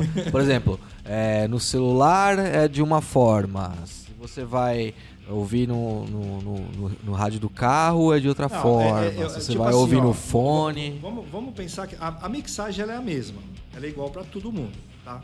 Só que existem os padrões. Por exemplo, um celular, você não vai ter o grave, uma caixa de som vai ter normal. Certo. Então o que o cara vai fazer? Se ele quer que a música saia com uma qualidade melhor no celular, teoricamente, ou ele vai diminuir grave, ou ele vai aumentar grave para compensar o que o celular não tem. Certo. Tá? Eu nunca fiz mix para celular, então eu não entendo, eu não sei o que é, ou é mais ou é menos. Sim. Mas é tipo assim, ele vai estar voltado para aquele som numa caixa que não tem grave. Então, se a caixa, teoricamente, não tem grave, eu entendo que ele vai jogar mais grave. Só precisa ver se esse grave que ele está jogando não vai distorcer no celular, tá? É como eu nunca mixei para celular, eu não sei te dizer o que seria. Mas, assim, eu entendo que a mixagem deveria ser uma só. A masterização, você pode até fazer as compressões diferentes. Por quê? Porque daí você pode comprimir um pouco mais o celular, comprimir um pouco menos com... de som. Fazem isso, mas por aplicativos, né? O cara faz uma mix pra Spotify, exatamente, por exemplo. E aí já masteriza pro Spotify. E YouTube também, né? YouTube também precisa YouTube também. Desse lance. Então, nesse caso, sim. Então, esse lance do também é muito complicado, viu? Porque se você coloca num agregador, ele vai mandar pra Spotify... A mesma coisa pra todo mundo, né? Então, mas no caso, você pode subir pra um e pra outro. Ele exige que seja em Wave, a taxa de... 400 ou FLAC.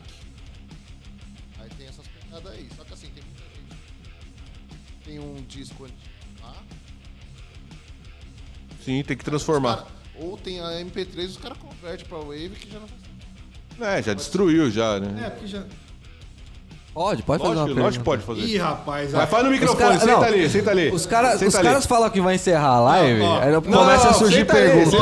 Quando o cara que tá filmando a gente fala que vai fazer uma pergunta... Pra quem não sabe, o César aqui, ó, músico, vocalista do canal de câmera, virador de câmera, cabeleira. Não porque a gente... Motoqueira. Vocês estavam falando sobre música de formato analógico, vinil, e agora... Mais perto. Tudo é digital. Sim. Alguns anos atrás teve uma treta com a Apple, começou com a Apple isso, depois foi, agora também tem a função, alguns anos atrás, o Spotify, nos grandes sites de música. É a normalização de volume. Você tem uma música que foi mixada, tipo um AC/DC, cara, que tem que ter alguma parada muito, muito alta. Um sino no começo da Hell Bells, e a normalização de volume, o sino faz... Tá esmagado. Daí normaliza a compressão da master, né? A compressão da master que eu falei. De acordo, a mixagem é a mesma, só que as compressões são diferentes para cada questão. O que vai fazer o que você acabou de falar. Mas isso mata a música. A música veio de um formato analógico. Se você tuchar compressor, você acabou com a pegada da música. Vai sempre destruir, não tem jeito. Você quer ver uma coisa horrível? Uma playlist. Sabe por que eu digo que é horrível? Se eu coloco no Bluetooth na rua de casa, uma música tá num tom, a outra tá lá em cima, a outra tá lá embaixo. Fica contente de ouvir aquela porra. Porque não você ouviu o álbum inteiro do cara. Porque não existe o padrão, né? Aí nas playlists não tem padrão. Esta é a importância de você não ouvir playlist e ouvir um álbum completo. Playlist se ouve na festa, viu, amigo. Mas você falou uma coisa que é super bacana isso daí mesmo. E aí você vê que nós, do meio do áudio, ainda estamos perdidos em relação a isso daí também. Porque não existe um padrão, né? Tentaram até já falar, você tem que mixar a massa, deixar com menos 6 dB para jogar para stream, essas coisas. Então, mas não é todo mundo que faz, um deixa menos 3, outro menos 6. O cara vai querer tudo 0, quase no 1. Aí você chega lá, o Lil Jon lá, lança um rap lá, o bagulho bum, explodindo na sua orelha. Você fala, cara, como é que esse corno consegue deixar essa mix tão alta enquanto todo mundo tem que estar menos 6 dB? E uma outra coisa, se você faz uma master no analógico, e se você zerar, se você colocar ela no digital, ela estoura. Aí, tá vendo? Porque o digital não aguenta o 0 dB. É fiel ao que é. Não é fiel. Bom, vamos encerrar a live, galera. Já estamos batendo 2 horas e meia de live aí. Ah, acabou. É. Vocês falam, hein?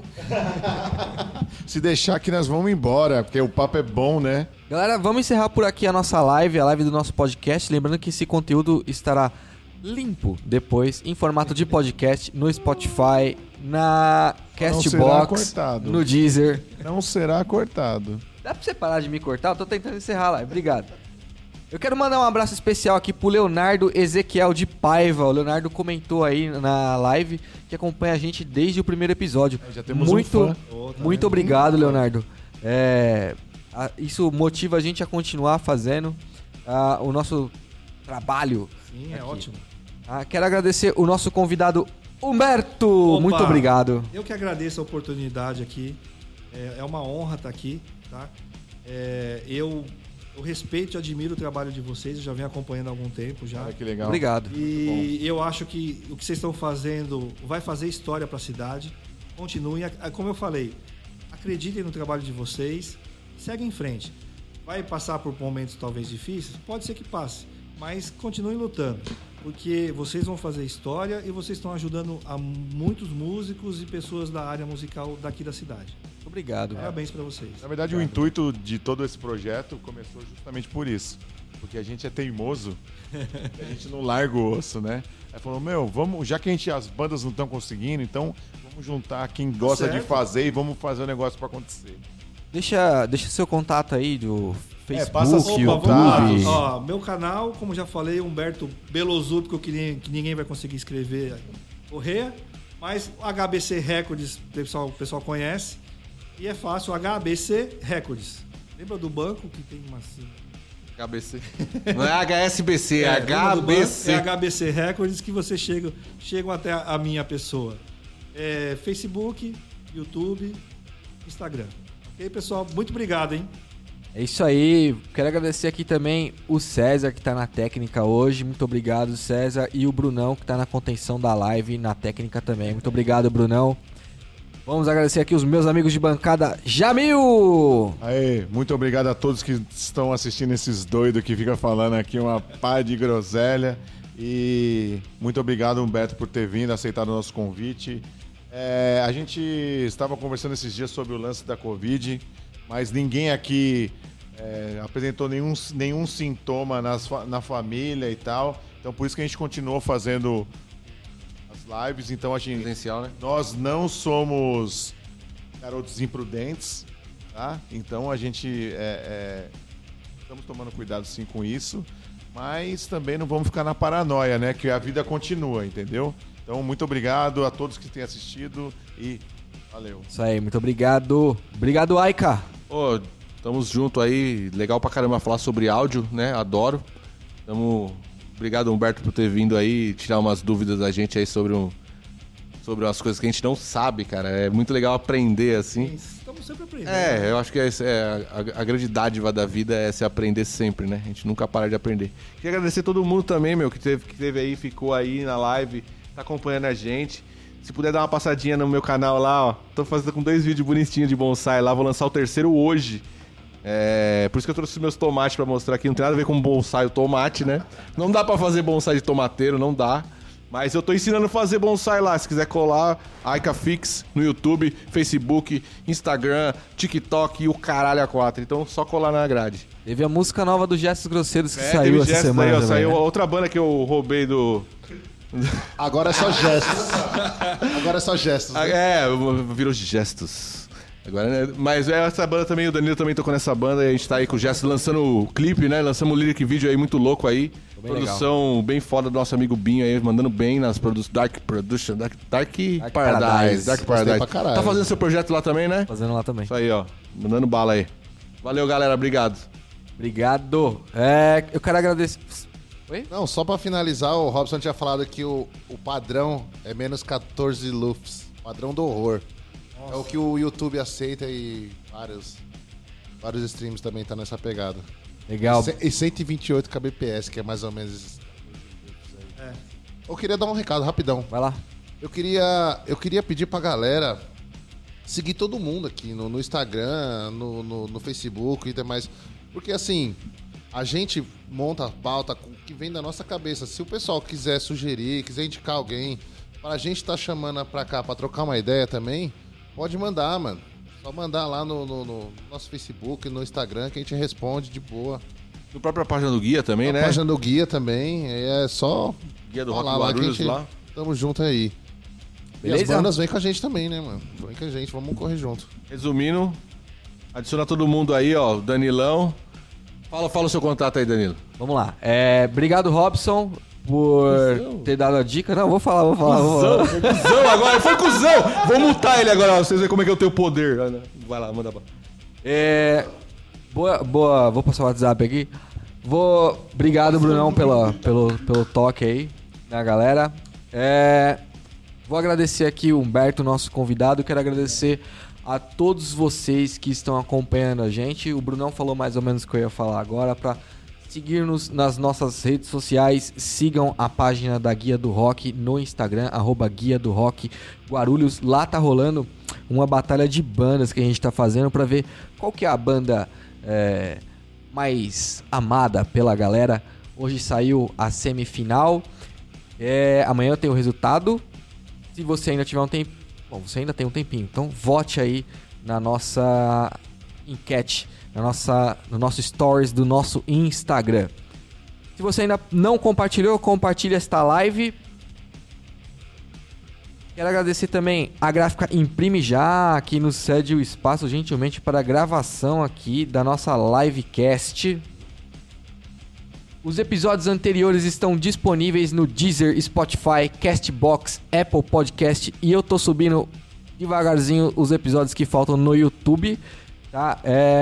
Galera, tem pelo menos 19 episódios para vocês acessarem e escutarem, bastante conteúdo informativo. A nossa live é pra gente se divertir, pra tirar um barato, mas também pra informar você. A gente acabou de ter uma aula excelente de técnica aqui com o Humberto. Então, aproveita esse conteúdo, tá? Muito obrigado a todos vocês, até a próxima, valeu! Está terminando o podcast Guia do Rock Guarulhos.